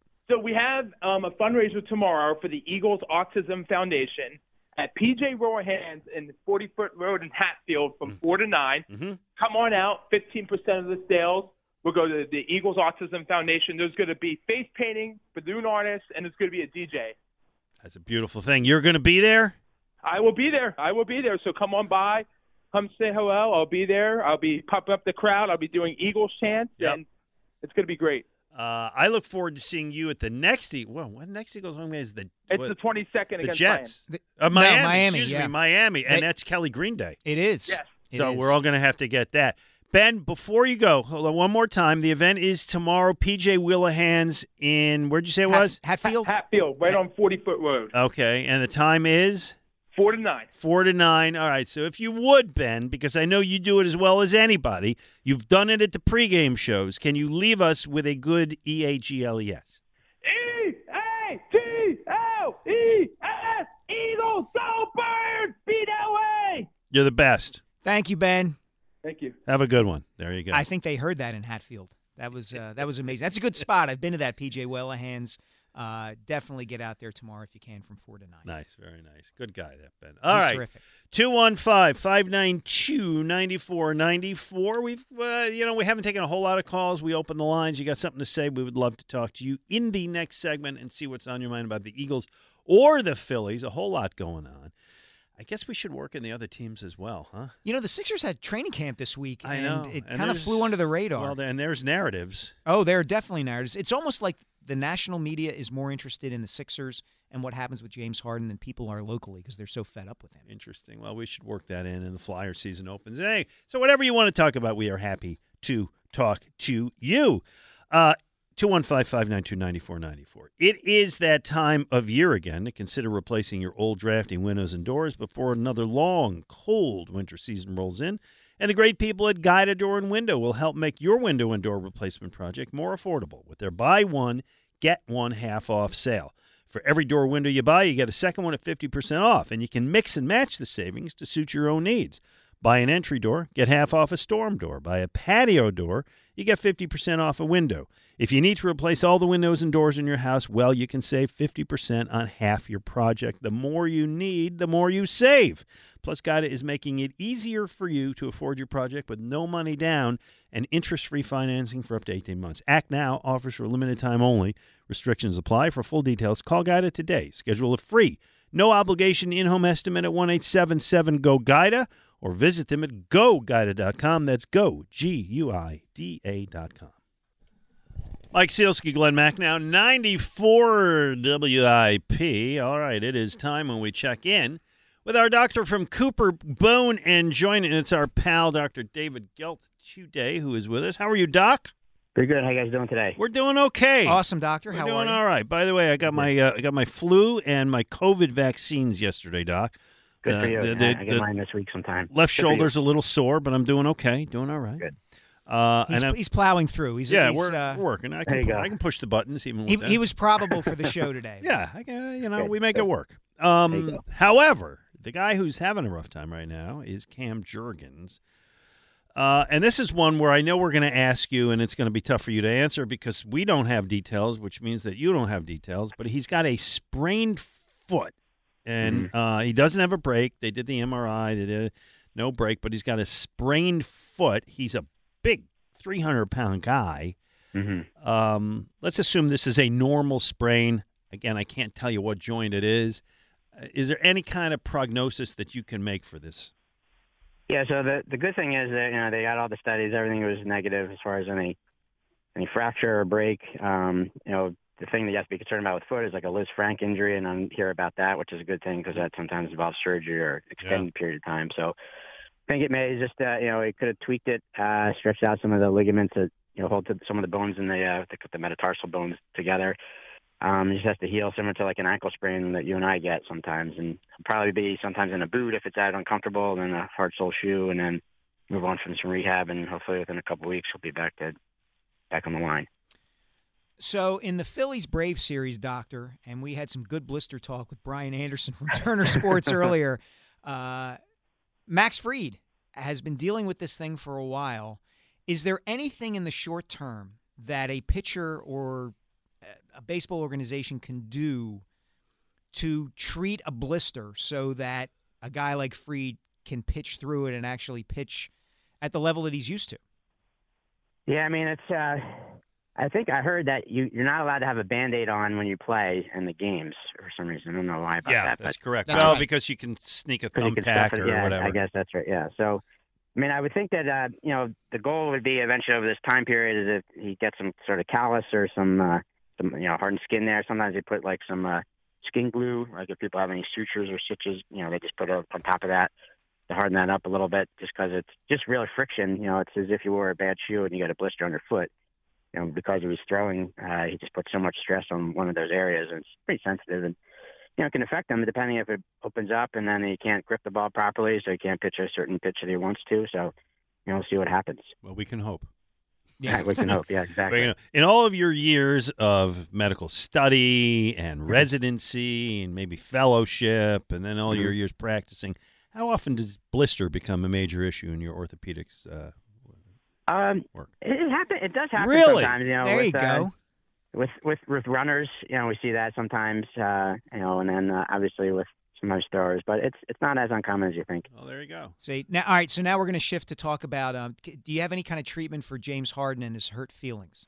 Oh, I'm, I mean, I'm I'm shocked that he's actually playing, or he's. he's well, we don't know. He's we don't know that he's been yet. Practicing. Well, he showed he's up. Back. He came. He showed up. Yeah. So that's a, a positive, but we'll see. You know, you never know. Maybe they uh, had something happen over the off season. They're now friends again. See, this doc's an optimist. He is very much. You're a pie fool, in the sky, foolish, here, cockeyed optimist is what you are, Doc. All right, Billy Mumphrey. Anything else on your that's, anything else on your mind before we let you go? I was going to ask you guys uh, if you guys saw the uh, thing last week with the Toy Story uh, uh, football. Did you watch that? I did, did not. I it got good reviews. I know that. I, I didn't watch you, it. You did. did. What did you I, think I, of it? So I saw it for a couple minutes. It was pretty cute. I think it's a great way to, you know, to get involved with the kids, you know, if they don't know about football, because they actually explained a little bit in, you know, in that type of way. Um, but I think if, you know, if you wanted to watch a football game with your kids and they didn't want to watch a real football game, it's something that's a, a you know. Well, a, yeah, I think the N F L obviously is trying to entice, indoctrinate, get kids to watch football in an early, early age. But I wondered, Doc, how many kids actually are going to transition True. from that to watching actual football. The oh, reason I yeah. loved football, the reason I love football now is because I watched football as a kid. Yeah, I didn't right. watch the the slimy Toy Story Nickelodeon I, I, stuff. I think it's a great right. – it's it's it's introducing kids to baseball with the fanatic. I think it's mm. the same thing. You okay. get it. You get yeah. them in. You get them interested. They'll watch it. So yeah. there we go. Fair enough. Doc, always a pleasure. Enjoy right, your guys. week and uh, root them on. All right, go Phillies. All right, there you go. Thanks, Doctor. Love the guy. Um, yeah, I think I, I'm in favor of all that stuff, you know, I, and I know people say it's a, it's a distraction. It's not a pure. Well, you don't no, have to watch it. It's not the only telecast. Yeah, yeah, yeah, yeah. You know, and they're going to do it with the Super Bowl this year. Nickelodeon is going to have a secondary telecast of the Super Bowl in that kid friendly, so to speak, style. Yeah, that's great. All right. You brought up James Harden. I did. And we got a couple minutes to kill here. Yeah. What how's this going to play out, Mike Sielski? Project this for me. You're a smart man. Uh, I still will be surprised if James Harden suits up for the Sixers. All right, let's explain what has happened. All right, so, so the Sixers had media day last Monday where they came into their headquarters in Camden, and everybody got up and talked for a couple of minutes. Daryl Morey, Nick Nurse, Joel Embiid, Tyrese Maxey, all of that. They then immediately departed to Fort Collins, Colorado for training camp because Nurse Why? is a big believer that practicing at that altitude will help the team down the road, conditioning-wise, oh, and all okay. of that stuff. All right. So Wednesday, James Harden arrives at training camp.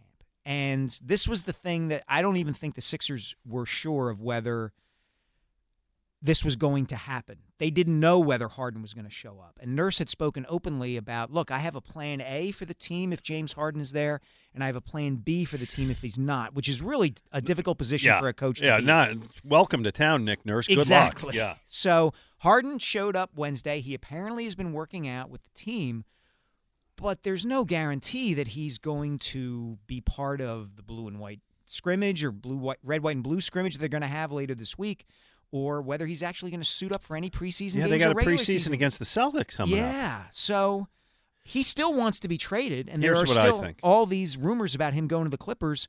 What do you think? Uh, remember when uh, James Harden fat suit showed up? Oh, when, yeah. Was that New Jersey or was that Houston? That I was forget. Houston, okay, I think. Houston, okay. I, I think, and in New Jersey, he had another strategy. I forget what it was that helped get him out of there. I don't remember. Brooklyn, what it was. he Brooklyn, he just. I think he did the, said, since you're doing Seinfeld references, he did the George Costanza and drove around the parking lot with the trophies behind his car. Yeah, right. Something exactly. He did something. Um, I think he's going to try to find a way to upset and annoy and be a distraction and be a problem. Force aiming to force the Sixers' hands, at which point I don't know if they send him home. One thing we learned about Daryl Morey is he's not going to be bullied into a trade. Nope. I'm. I'm. Don't take this as I'm a big Daryl Morey fan. I think they had a terrible offseason, but we saw with uh, Ben Simmons that like he'll wait it out. You get in a staring contest with Daryl Morey, you're going to lose. Right. He can stare blindly for hours and days and months. That he's good at. He's yeah. good at inaction when it needs to be. But I think Harden's going to really try to force the issue, and it's going to get really unco- – to, to use the word I used to use, but now is misconstrued here, it's going to get really hinky around here. Hinky. So here's the thing, though, Glenn. Logically speaking, if you're James Harden and you want to be traded, the best possible thing you could do yeah. would be to show up in shape, play hard, make it clear you don't want to be here, and allow Daryl Morey – the freedom and the opportunity to get something back of value for you. Yeah, that would be a normal person's way to do it. Right, but right. James Harden still thinks he's the same player yeah. who was averaging thirty-six points a game yes, with the Rockets. Yes, the world should kowtow to his d- desires and demands. Right, so yeah. he's not going to do that, and no. it's going to be harder for the Sixers to make the deal that he wants because he's not playing, and there's only one team that's expressed any interest in having him on the team.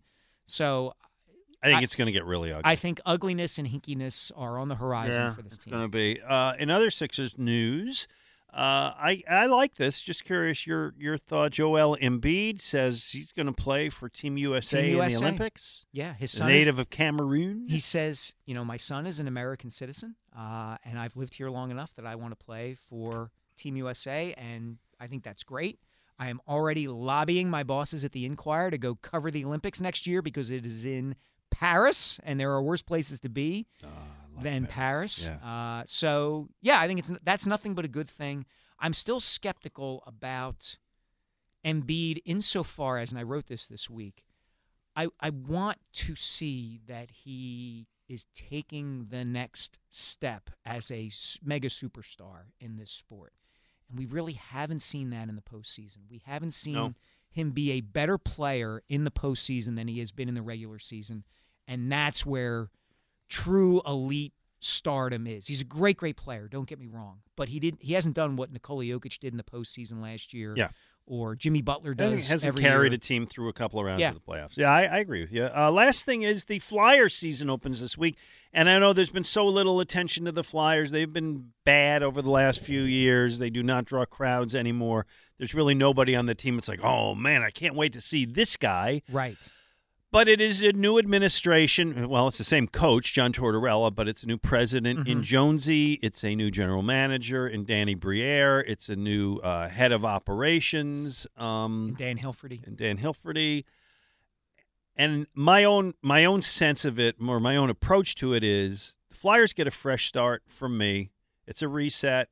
I appreciate it's going to be a while before they get good, mm-hmm. but it's like I feel like I can at least support them without feeling like a jerk now. Yeah, I think fans are optimistic that things will be different. I think they were yearning for a fresh start, for a change like this. And I'll just throw this out there to the Flyers fans we have listening. If you are looking ahead and want to think about what the team might look like and how much improve, how improved it might be a year, two years, three years from now, Matvei Michkov, the player who the Flyers took with the seventh overall pick this year, Russian kid who's only eighteen, already has eleven points, including five goals in nine games in the Continental Hockey League as an eighteen-year-old. Yeah, I know.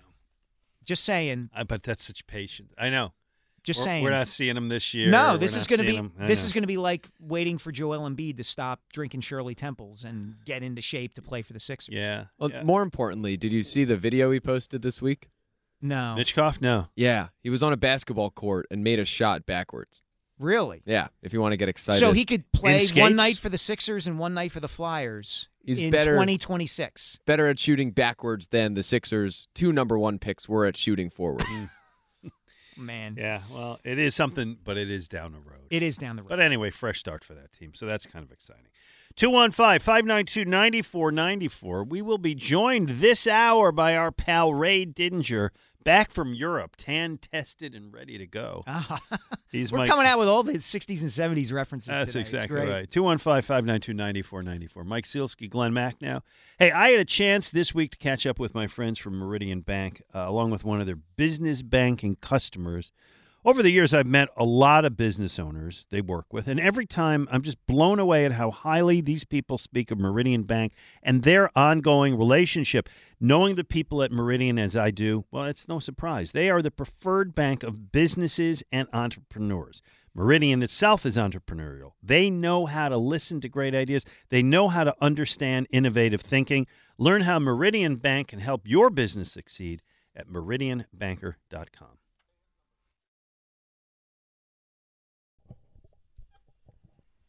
Well, that, of course, was a huge play in the game last week and a bit of a controversial one. And uh, with Mike Sielski, I'm Glenn Macnow. Look what we found wandering around the hall. You know, we just happened to step out of the studio, and he was there. Our pal Ray Didinger, back from uh, an amazing trip. To, how was your trip to Italy, Ray? It was wonderful, like most trips to Italy are. It's a beautiful country, wonderful people, great food. It was great. And all right, so here's had, the thing. We had terrific weather. It was. It could not have been a better two weeks. So you and your lovely wife, Maria, went on a uh, with a small group of people on a trip led by two world-class chefs out of Philadelphia. This sounds awful. And I know that your wife, Maria, a, a foodie, a former food writer, a wine connoisseur. Right. I mean, she had to be just in her element. She was. And I know Ray Didinger's a guy who's like, yeah, I'll have a burger and uh, nothing to drink for me. Oh, no, I like good food, okay. I, and I love Italian food, okay. And it doesn't get any better than what there we experience. There you go. Uh, but the two, but you're right, we were traveling with two chefs, Jeff Michaud, uh, who's the chef and the owner of uh, Osteria, which is a wonderful restaurant on North Broad Street, and uh, Greg Vernick, who's oh, the gosh, owner yeah. and proprietor oh, yeah. of Vernick and Vernick Fish. And mm-hmm. uh, so to travel with those two guys and have them walk you through all the... all the little villages of Italy and, and to all these people who own little mom-and-pop restaurants and cook just for us, could not have been better. Well, we appreciate that you're going to spend the next hour with us. We're going to talk about some other things that we've got upcoming, but we just played coming into this. Uh, you were back last Sunday for the game, correct? I was, yes. Okay, so you saw the, this last game. I was mm-hmm. going to say, just Ray mentioned before we came on the air, vacationing in September is such a foreign idea to somebody who covers the N F L that... You know, yeah, right. It had to feel kind of strange to be abroad for two weeks and missing all of this. Yeah, it felt strange, but it felt wonderful. Yeah, and, and I I know Maria planned it that way. Oh, yeah. Well, she, I, I know she, her getting you away from football was... Well, these, these trips, she had done several of them before because she had the ability to travel in September. You know, so she would go on her own, and she said, you know, when you finally retire, if indeed you ever retire... Uh, you have to take one of these trips with me. So I did, and she was right. It was yeah, great. That's great. That's okay. So you were back. We just played one play, and this play was the uh, the a lot of discussion off of this play this week. It is when the Eagles get the ball, a tie game, a couple minutes to go in the fourth quarter. I had, I don't see exactly how much time was left. But they had the opportunity to... one forty-three. Yep. Okay. One, okay. Let's wind down the clock and let Jake Elliott hit that game-winning field goal. And they threw a nice, quick, easy touchdown pass to, he's always going to catch it, he's always open, A J. Brown. Mm-hmm. I thought it was the wrong call. I can't really criticize a coach for getting a touchdown, but I thought mm, might have been better to go the other way. There's been debate about that this week.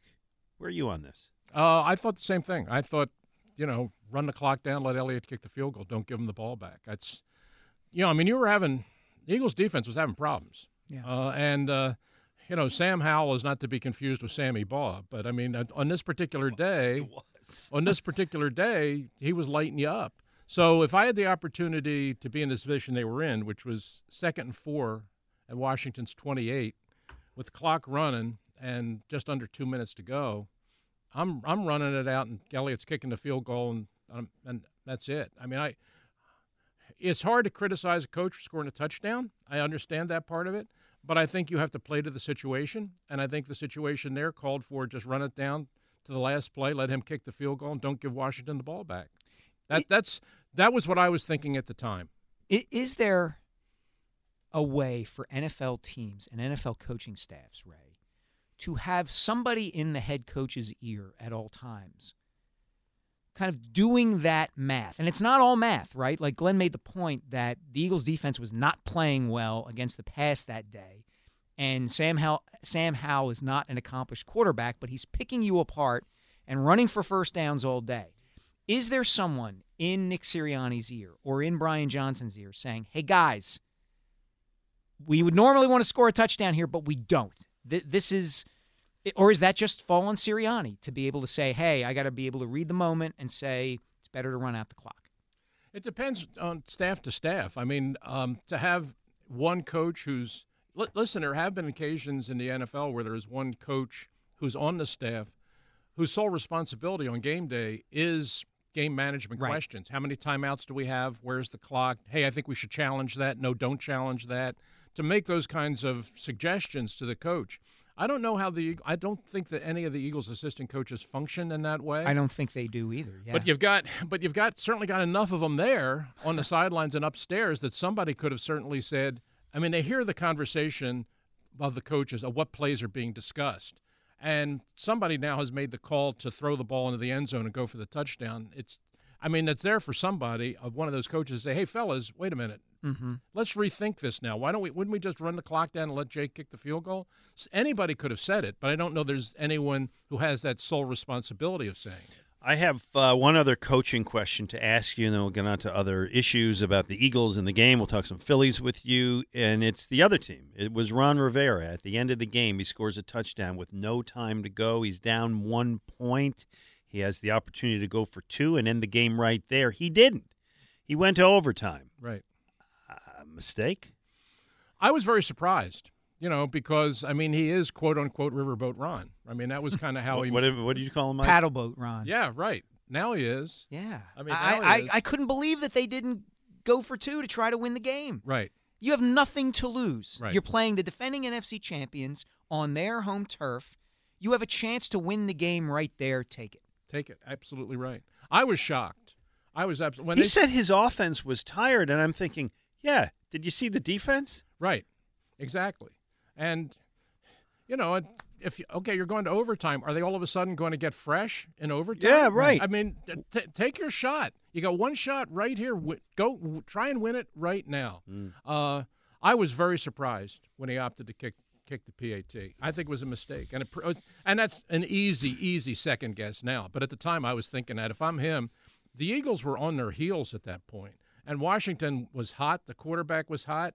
That was your best chance to win. It was right there, I felt. I was surprised he didn't choose no. to do that. I, I, Fortunately, he didn't. Yeah, and to me, Ray, and I know this is going to sound strong, that is part of the reason or an indication of why that organization has been as bad for as long as it has. That's a loser's way of thinking to me. You have a shot to take out the top team in your division, the top team in the conference, and you don't take it? Sorry, that, that's a reason you are the Washington Commanders, I think. Yep. And you saw what happened the other night. I mean, they yeah. they, they could not have played worse Oof. the other night. They yeah. were terrible. Yeah, they're bad. They they are bad. Um, all right, so let's take a look at the Eagles after uh, four games. I know you haven't seen it all. You were out munching on, uh, you know. He was, he was having carpaccio. Right, somewhere who, on the Adriatic Sea or yeah. whatever, wherever you were. But nonetheless, they are four and oh, but they are uh, a less impressive four and oh than last year. There certainly have been questions, and yet, I'll say it one more time, they're undefeated. Correct. Where do you see them right now? Um, well, I think Jason Kelsey said it very well. After the immediately after the Washington game, we said, "Hey, you know, it's great to be four and zero, but we got a lot to clean up." And he's, you know, as usual, he was right on. I mean, they do. I mean, yep, they're four and zero. There's only two four and zero teams out there. That's great. They're in great position, um, but there's a lot of stuff they, they there's a lot of stuff they have to do better to get back to the Super Bowl. They're going to have to play better than they're playing right now. That's that's for sure. They're going to have to play better tomorrow. Yeah, I, where, mean, where I, do I don't see... think this game is a layup by any means. Nope. Where do you see the issues? Secondary. Yeah, I mean, you're a little short-handed, and uh, the guys you got back there aren't playing all that well. Uh, and you're going up against a team that throws the ball more than any team in football. Uh, Stafford's thrown the most passes. He's averaging over forty a game. Guarantee he's going to throw forty-five tomorrow, yeah. uh, after, especially after watching that tape. And so that's part of it. They're getting their best receiver back from injury, which will certainly help. Uh, and the other part of it is Sean McVay, who I know – some of the luster has come off Sean McVay in the last couple of years, but I still think in terms of game planning uh, and designing an offense, specifically a passing game, I still think he's one of the best coaches in the league. Uh, and he uses a lot of stuff. He uses a lot of motion. He uses a lot of formation changes. He throws a lot of stuff at you even before the snap. And what I saw with the Eagles secondary last week was they looked very confused. I mean, mm-hmm. there was a, there were a lot of breakdowns. There was a lot of bad communication. You got a lot of new guys back there that aren't quite sure what they're doing. Uh, and I'm sure that McVay has been studying that all week.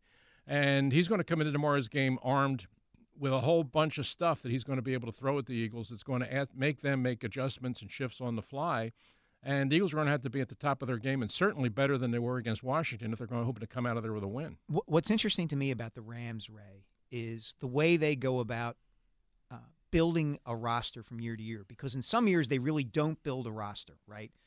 Around here, we've gotten accustomed to Howie Roseman being able to sustain a certain measure of competence and even excellence, right? Like there's there's constant turnover, but you have this core of guys, the Kelseys, the Brandon Grahams. You, you, you try to get a quarterback like a Hurts who's going to be here for a while. That's what the Eagles are shooting for. The Rams go all in once every couple of years, spend a lot of money, trade for guys, sign guys, and then kind of live with the aftermath of that. But they have a few guys who are incredible players at their respective positions. They are so top-heavy roster-wise. And then they take the chance that Les Snead, their general manager, is going to hit on lower-round picks. They haven't had a first-round pick since they took Jared Goff in twenty sixteen. That's amazing. That's incredible when you think about it. And yet here they are. They're two and two. They have Aaron Donald, who's the best defensive tackle in the league. They have Cooper Kupp, who, as you said, is coming back, arguably the best wide receiver in the league.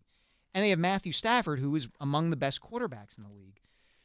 I'm curious your view on how they do this and whether, to be quite frankly, it works or not. Yeah, well, I knew what they did a couple years ago. Um, you know, the team had moved back to Los Angeles. They're building, they're moving into this new stadium. Um, and I've always contended, and I will always contend, Los Angeles is not a great football team. No, it's, it's not. Just not. Mm-mm, mm-mm. Uh, and they felt like th- that they needed to make a big splash. Yeah. They felt like they needed to build a market for their football team in a city where there really was no market. So they went all in to win that one Super Bowl. Yep. And um, you know, I mean, they they maxed out their, they maxed out every credit card they had, uh, and they went and they won it.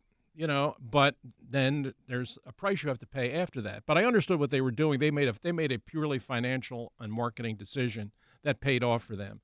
But then now the coach has to live with that for the next couple of years, which is kind right. of where they are right now. Right. And to your point about McVay losing his luster, I'm not entirely sure that's fair to McVay Mm-mm. because of what we just said.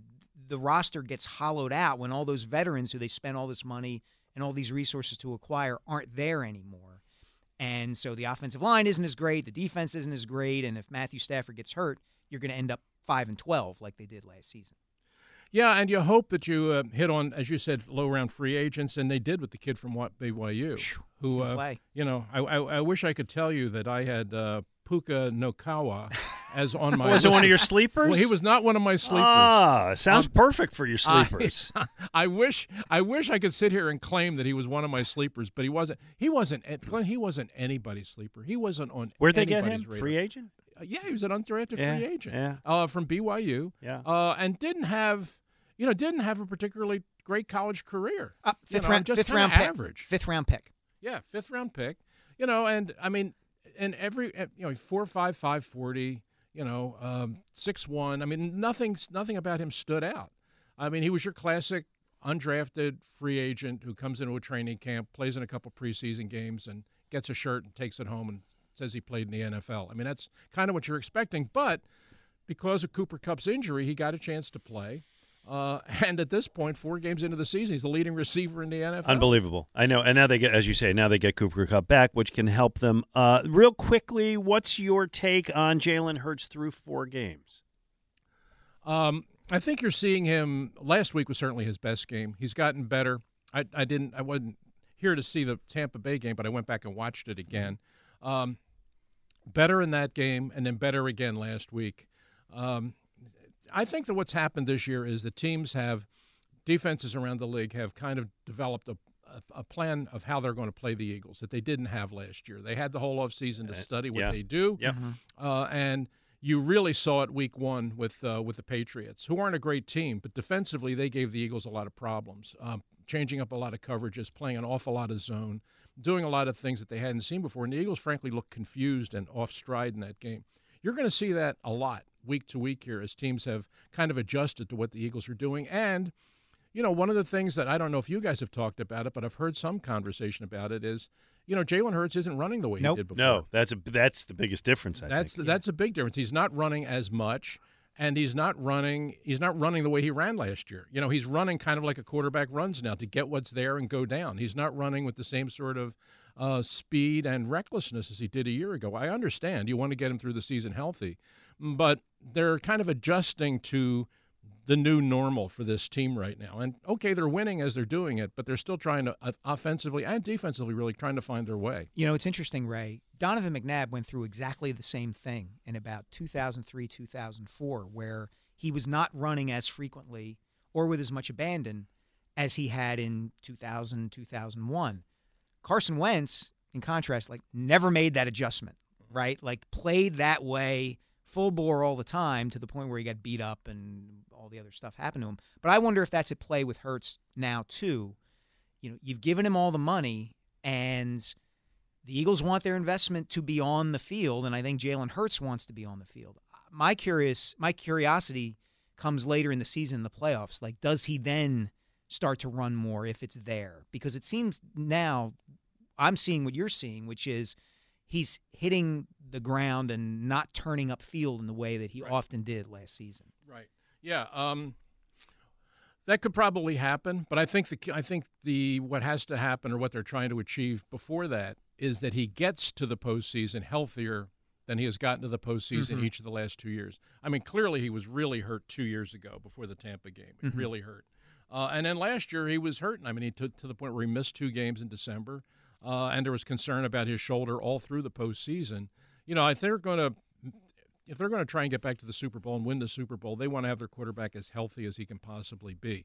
Um, and at the end of the year, if he has to make a tough run to get you a key first down in a situation, probably will. But I think at this point in the season, they're going to try and avoid that as much as possible. All right. Coming up, Ray, I, I need to ask you an ethical – I have an ethical dilemma in terms of who I have to root for in a game this weekend. mm-hmm. And I'm thinking you might be able to help me with this ethical dilemma.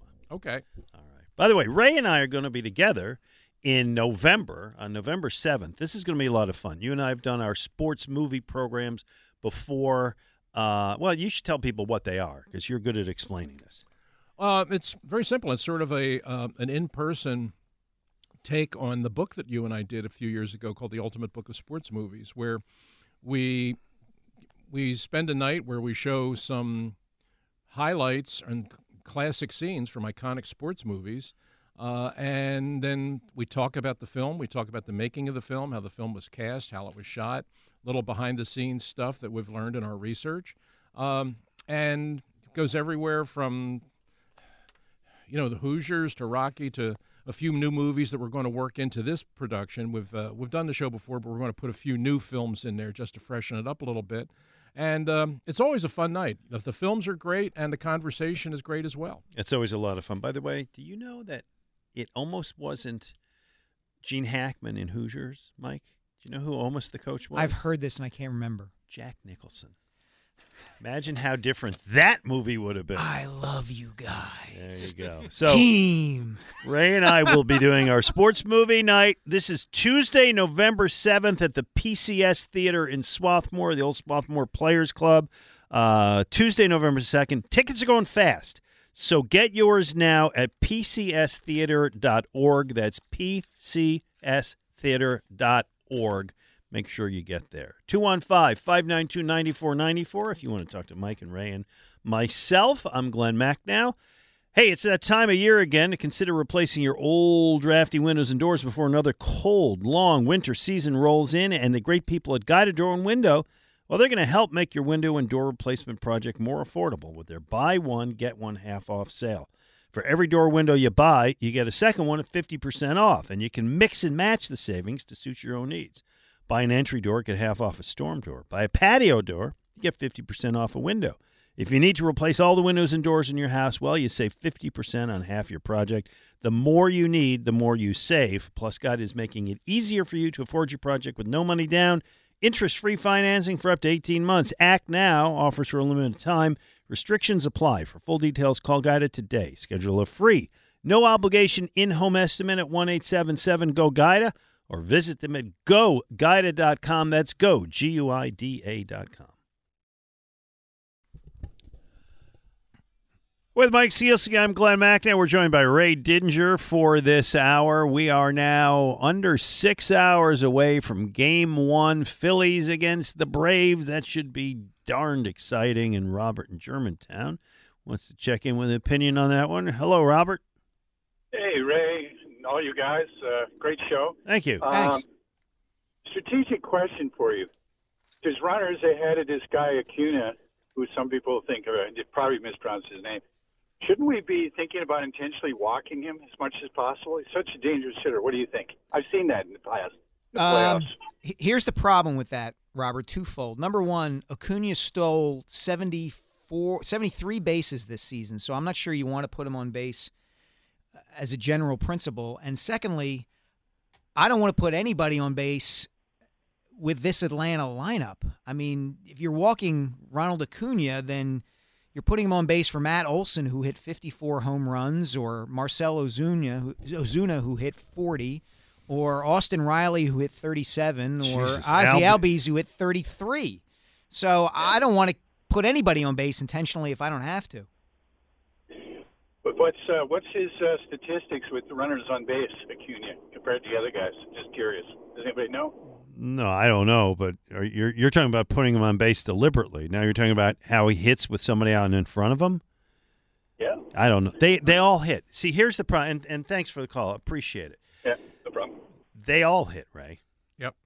There's no there's no shortcut. I'm, I'm, there's no uh, there's no shortcut through this lineup. Let's see. Who's you got you got you got to pitch them. You got to make good pitches, and you got to find ways to get them out. They're, um, I mean they had they had a five oh one team yeah. slugging percentage. Yeah, never been done. Never been done. I mean the twenty-seven Yankees yeah. were four eighty-eight. Yes. I mean so this is the hittingest lineup baseball has ever seen, uh, and so. Yeah, I mean, you just got to hope that your pitchers make good pitches and get them out. Putting more guys on base isn't the answer, I don't think. No, especially as Mike says, the guy who steals seventy bases a year. So you put him on, and it's like, first, okay. He's, you're, he's right. going to be standing on second. It's right. going to be a ghost inning every year, every uh, inning. Yeah. The ghost no, he, runner inning. Yeah. Which I know you're so fond of. I'm very fond of that. All right. I got an ethical question, Ray, and you're the guy I got to come to. Okay. All right. After, because you know I have no ethics? Yeah, I'm not coming to you. Okay. All right. After I watched the Phillies beat the Braves tonight, and then I watch the Eagles beat the Rams tomorrow. I'm going to be settling down tomorrow night, looking for the perfect ending to a perfect weekend as I watch Sunday Night Football, the Cowboys against the Niners. Now, this is not as easy as it would normally seem, where I can just root against the Cowboys freely and laugh at their ineptitude in the red zone. Because the Niners, other than the Eagles, that's the only other four and oh team. And the Niners look like they may be having a season here. And right. So if it comes down to the N F C Championship game, I want the Eagles to have a better record. On the other hand, it's the stinking Cowboys, and they're in the division, and the Eagles don't always play well against the Cowboys. So you got to win the division first before you can worry about the other stuff. So, Ray, as a man of moral turpitude and tremendous intellect and wisdom, I come to you. I turn my lonely eyes to you. Mm-hmm. Who the hell am I supposed to root for? I think as hard as it's going to be for you to do, I think you should root for the Cowboys. No!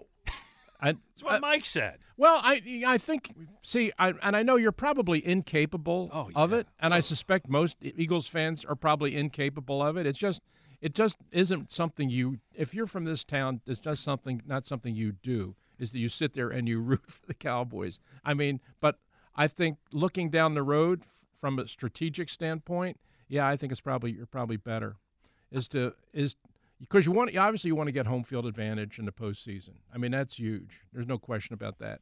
And how many other games? Like the Cowboys are the Cowboys. They're going to be up and down this year. They're going to lose a couple of games they shouldn't lose. They'll have another Arizona game come along somewhere. The 49ers are really good. You got to beat them when you can beat them. And I I think this is a chance to, to stick them with a loss. You know, the 49ers, if they don't lose this game, you know, I mean, they might be fifteen and two. Oh gosh. So I mean, I think they're I think they're really that good. So if you got a chance to knock them off, I think you got to knock them off because I think the Cowboys are always going to be the Cowboys. They're going to be up, they're going to be down, they're going to lose a couple bad games. They're going to get their losses. With the 49ers, you got to get them when you can. I'm just glad that Ray provided evidence that I'm as intelligent and morally righteous as he is. that's, that's, hey, all that, all those compliments I had to him, just because you're on the same side. Don't think they all travel to you. I get it. Uh, I'm going to separate just the emotion of it for a moment, which is not easy for me. How, how are you going to? How are you well, just, of all people going to yeah, do that? Oh, okay, okay. Uh, we've been around each other a long time. You know how I feel about this, but the Eagles have to beat the Cowboys to win the division also. Right. The Eagles don't always beat the Cowboys. Right. So I, you're scared of the Cowboys? Not scared is not a word. I, I don't think they get a dog. I don't I don't play the scared, but realistically I know that the Cowboys have a chance to beat the Eagles. I'd like to see the Cowboys lose. Yeah. All right. I, I, I mean, there's something to be said for that. I mean, the Cowboys have a very tough finish to their season. I mean, their final three games. Yeah. Their their final three games are, are really tough games. They have it. Well, not the last game. They play the Commanders. That's forget it's that. It's looking easier every but, day. But their December, they have to play the Eagles, the Bills, the Dolphins, and the Lions. Those those are their four December games. Two of them on the road. So they're gonna they're not going to win all of those games. So, but I think you got to look at the 49ers as a team that they could put together a real run here. So if you can knock them off now, I think you're better off knocking them off now. Even with Brock Purdy, what's your take on his value to the 49ers? I've heard it speculated, Ray, and I'd be curious your take on this, that what Mike Shanahan used to do with zone blocking and running backs, his son Kyle is doing for quarterbacks. Mm-hmm. Kind of a plug-and-play sort of thing, that the system is so good that as long as you have a guy like Purdy who, to his credit, does not screw up, right, doesn't put the ball where it shouldn't be put, that you can win with pretty much anybody. Your thoughts? I think that's probably overstating it a little bit. But I was just at a charity event with Dick Vermeil the other night, and we were talking about the season to this point.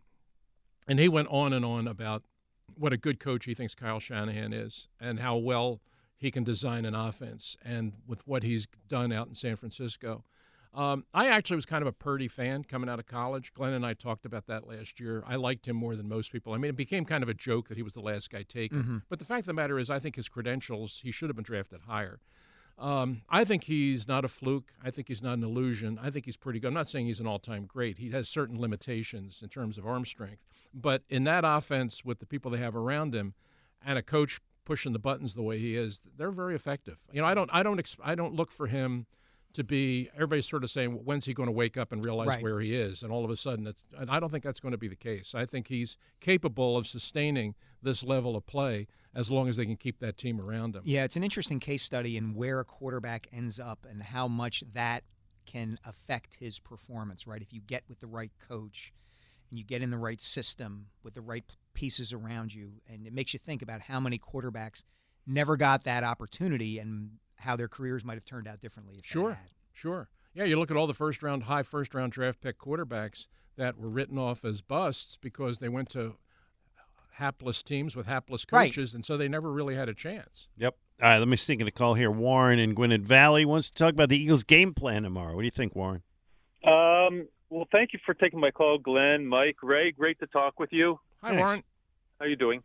Um, for for me, um, the Eagles, uh, it's going to be the Eagles' offense to stay on the field and the the Rams' offense to stay off the field as much as possible, um, because obviously our defense is weak. And uh, and their offense is strong, so it's going to have to be, you know, our, our defensive front line and being able to get to uh, Matthew Stafford when they're on the field, um, so he doesn't have the time to pick us apart in the secondary. And well, so this offense, this raises this raises a debate. I'm sorry, you finish up, and then I'll say it. I, I uh, yeah, and then as far as the offense goes, that they're going to have to eat up a lot of clock where they can mix in, you know, running and passing and. They're going to have to get the running game established so that they can keep, you know, the Rams, you know, off balance. And I'm hoping they can mix in some good play action to really confuse them, which seems to be some of the Eagles' problems that, you know, if you're going to just hand the ball to the running back and they see it coming, you're not going to get a running game established. So I want to hear what, what you guys yeah, have to so say. This is the question of, is it going to be a shootout where first team to forty is going to win, or is it going to be – and, Ray, I know you've been very happy about what you've seen in terms of the running game in the first few games. Right. Is it going to be, you know what, we're going to hold the ball for thirty-five minutes and Swift and Gainwell, or hey, maybe even throw Penny in there for a play or two, and we're going to run the ball and slow it down and win? I've Well, you know me. I mean, I that's sort of my that's sort of my that's formula. Ray, yeah. That's sort of my formula most weeks. That's the formula. Uh, that's sort of my formula most weeks. But I think this but. week, but I think this week more than most, because for two reasons. I think what Warren is saying is true. I think you don't want you don't want the Rams to have the ball for thirty-eight minutes. I mean, the way that they Absolutely throw it, not. the way that they can execute. So you want to try and keep them off the field. But the other part of it is. The Rams' run defense is not very good. I mean, if you watch the Rams for the first four games, I know they got Aaron Donald, who's a great player on their defensive line, but other than that, they don't play the run very well. Teams have, if teams have wanted to run on them, they've been able to run on them. And so that's I kind of think that that's what the Eagles should do here. I mean, they, they've got the offensive line. They've got a good deep backfield. I think they can run successfully and then run the passing game off play action against the Rams. I think, to me, that's the formula. I'm curious. I would be surprised to see them do that. I would.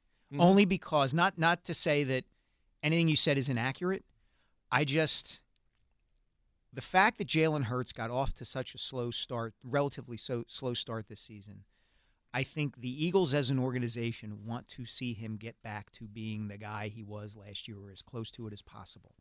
And the fact that he played his best game of the season against Washington will have them saying, all right, let's keep this momentum rolling with Hurts and throwing the ball. I think it's part of the reason that they threw the ball deep to A J. Brown late against Washington is that they are a team that wants to score. It is what they believe in. And while you're right strategically, Ray, one hundred percent, they can run the ball on anybody, and the Rams' run defense is not very good, and they should be able to run the ball against them.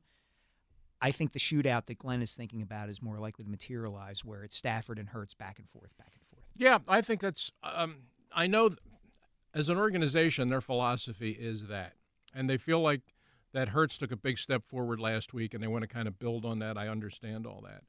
I've always been of the opinion that, that the N F L is a week-to-week proposition, and you have to play the opponent that's on the field with you and attack them the best way to attack them. I think that's it. And, I, you know, I think you can accomplish both. I think you can run the ball, control the clock, get the get the running game really going, and let Hurts work off of that and be a play-action quarterback and hit some big plays in the passing game. You can do both, but that's the way I would do it. But Mike, what you said makes perfect sense. They could come out throwing it, and if they do, guess what? The over-under at fifty, it's going over. Yeah. Ray, do you know what I hold in my hand here?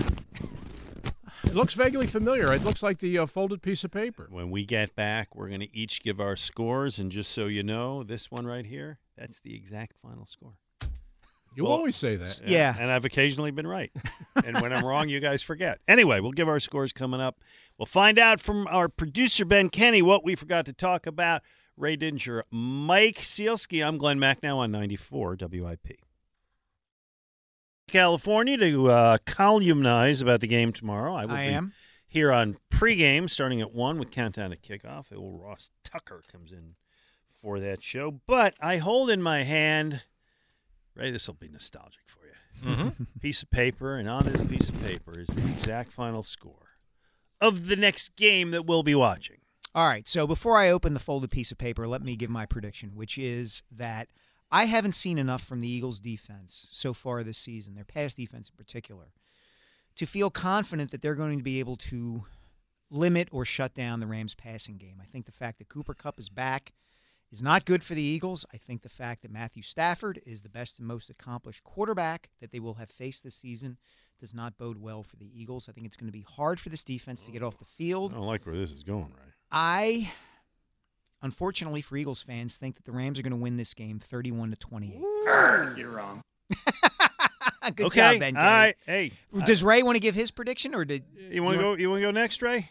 Uh, sure. Um, I kind of I. I I, too, think it's going to be a very tough game for the Eagles. Um, I think there is a way for them to win it. Um, after watching the tape of the Rams this week, their offensive line is not very good. I mean, Matthew Stafford was getting hit constantly in the last game. So I think the Eagles can get pressure on him. He's thrown five interceptions, so he can make mistakes. If the Eagles are going to win this game, they're going to win it up front. They're going to have to win it with their defensive line. They're certainly not going to win it with their secondary. Um, I think it's going to be, as Mike, you were saying, you think it's going to evolve into a shootout. I think it will.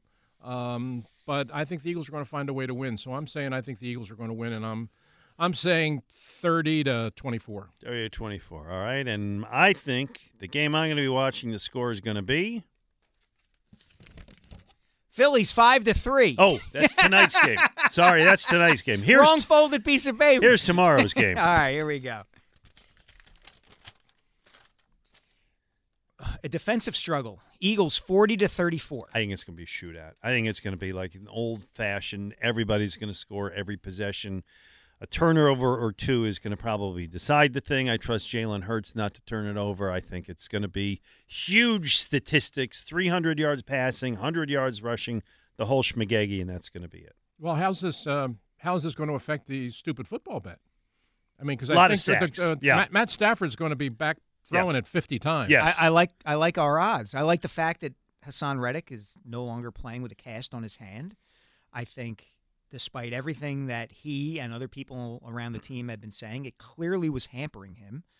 And so I like the idea of Matt Stafford dropping back forty to fifty times and giving my guy Haas plenty of opportunities to track him down. There you go. You got any projection, any odds on our current stupid football bet? And for people who, and I know we've told a lot of times, Mike has total sacks by Hassan Reddick this year. I have total sacks by all those Georgia pups on defense. Mm-hmm. You, you gotta, I'm, I'm up, by the way, three to one. Uh, I know you are. And I, I told you going in that I liked your side of it. Um, I liked the five to one aspect of it. Um, I thought I, I thought Carter was going to be really good. He is. Um, I think they're. I think you're still going to hear from Nolan Smith. I mean, he, you haven't yet, but I think you will before it's all said and done. Uh, and you're seeing that Jordan Davis can actually get a bit of a pass rush. So, yeah. And I I didn't quite see Reddick having two years quite like they were before. I think he'll hit double digits, but I don't think he's going to get up to sixteen. So I like your side of the bet. But tomorrow's going to be an interesting one because I think they're all going to have a lot of opportunity I to get too. after Matthew yeah. Stafford. Yeah, it's going to be five, six sacks tomorrow, and veal parmesan coming my way at the end of the year. Uh, before we go to our producer, Ben Kenny, find out what we forgot to talk about one more time. November seventh at the Players Club of Swarthmore. Ray, we are doing a sports movie night. You and I are going to show some highlights of the greatest sports movie ever made. We usually work like eight, nine into it, and yeah, right. We're gonna we're gonna put in some new ones for people who've seen the program before. Right. You're a big Creed guy. I know that. We'll, I love Creed. I know. We'll, mm. we'll get something. We've never shown anything from Creed. We'll do that, talk about the backstory there. Uh, it's uh, tickets are going fast. I looked at it, and the place is already about half sold out. So if you want to come, You should order your tickets now. As we said, Tuesday night, November seventh, P C S Theater in Swarthmore. Get your tickets at p c s theater dot org. That's p c s theater dot org. Ben Kenny, what did we forget to talk about today? Well, first, stupid football bet related. We forgot to mention that they'll be going up against the Rams' fantastic right tackle, Rob Havenstein, who I've always loved. You you have a fondness for Rob Havenstein? Well, he went to Wisconsin. Oh. So there you go. Oh, there okay. You go. Um, Ray, you got a Havenstein thought there? No, I knew as soon as he said it, I knew why, because yeah. I saw his Wisconsin okay. T-shirt. Okay. All right, what else you got? What else um, you got, Ben? So there's an all-out brawl going on at the moment on Twitter between Phillies fans and the Braves mascot, Blooper, who kind of looks like if you took the Fanatic, made him gray, brown, and ugly, and put... the Fanatic's nose on each side of his head for yeah. ears. Yeah, he's terrible. A knockoff, and he's getting in fights. He has a whole persona on Twitter, and he just fights people. And now he's fighting Phillies fans, which we know in general is probably not the best way to go about it. No, no. He, there, there are there are grandmom Phillies fans who could take down Blooper, I think. He is fighting out of his weight class. I don't think no. I mean, whatever intern over there runs that social media account stepped into more than he can handle. Yes. Yeah, and he speaks like a real person on them. It's just, it's weird. Yeah, it's not good. Uh, I think this is a good forum, or I guess it's a question. Is this a good place to bring up the ongoing Taylor Swift, Travis Kelce love affair that's that's I, taken the world over? I have nothing to add, Mike. I wish those two crazy kids the best. Ray, you that's followed it. that over when you were in Italy, did you? Well, it, it didn't really flourish until we were back from Italy, but it's a little hard to ignore it right now. Yeah. It's, I mean, it's kind of everywhere. I think it's fine. I think it's funny. I, I you know, I, I, I'm just, I, I'm, I'm not sure they're, they're both not just trolling all of us. Could be. Know? I yeah, think it's, hey, I, I think, you know who's, you know who's working. A, I think it's just a, a troll thing. It's working for the N F L. Darn right. Darn right. They, oh, definitely. They're getting the most out of it. Yeah. I, well, I told you when I was o- when I was over in Italy, we were sitting at a, at a little cafe in Straka, and uh, my wife nudged me and said, "Turn to the table next to you," and there was a woman sitting there in a Kelce jersey. I which mean, which in Kelce? Italy. In Italy. Travis. Darn. Travis, eighty-seven. What yeah. a terrible human being. No, yeah. just All right, one more there, Ben. Um, this just broke about an hour ago. The Colts and star running back Jonathan Taylor finally ended my long national nightmare. They agreed. So he's coming back off the pup this week. That was always figured. They agreed today on a three-year, forty-two million dollars extension with twenty-six point five guaranteed. Ray, teams don't sign running backs to those second deals. Three years, forty-two million dollars for him. Does that make sense to you? He's a, he's a very talented running back. Um, but to me, I think part of the problem is he doesn't believe in his organization, and I don't think that I, I don't think he's wrong in that. I don't think the Colts know what they're doing.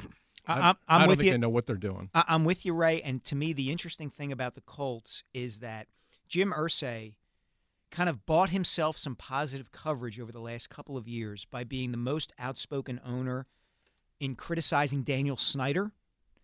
And now that Snyder isn't an owner in the league anymore, Irsay is the dregs as far as I'm concerned. That organization doesn't know what it's doing.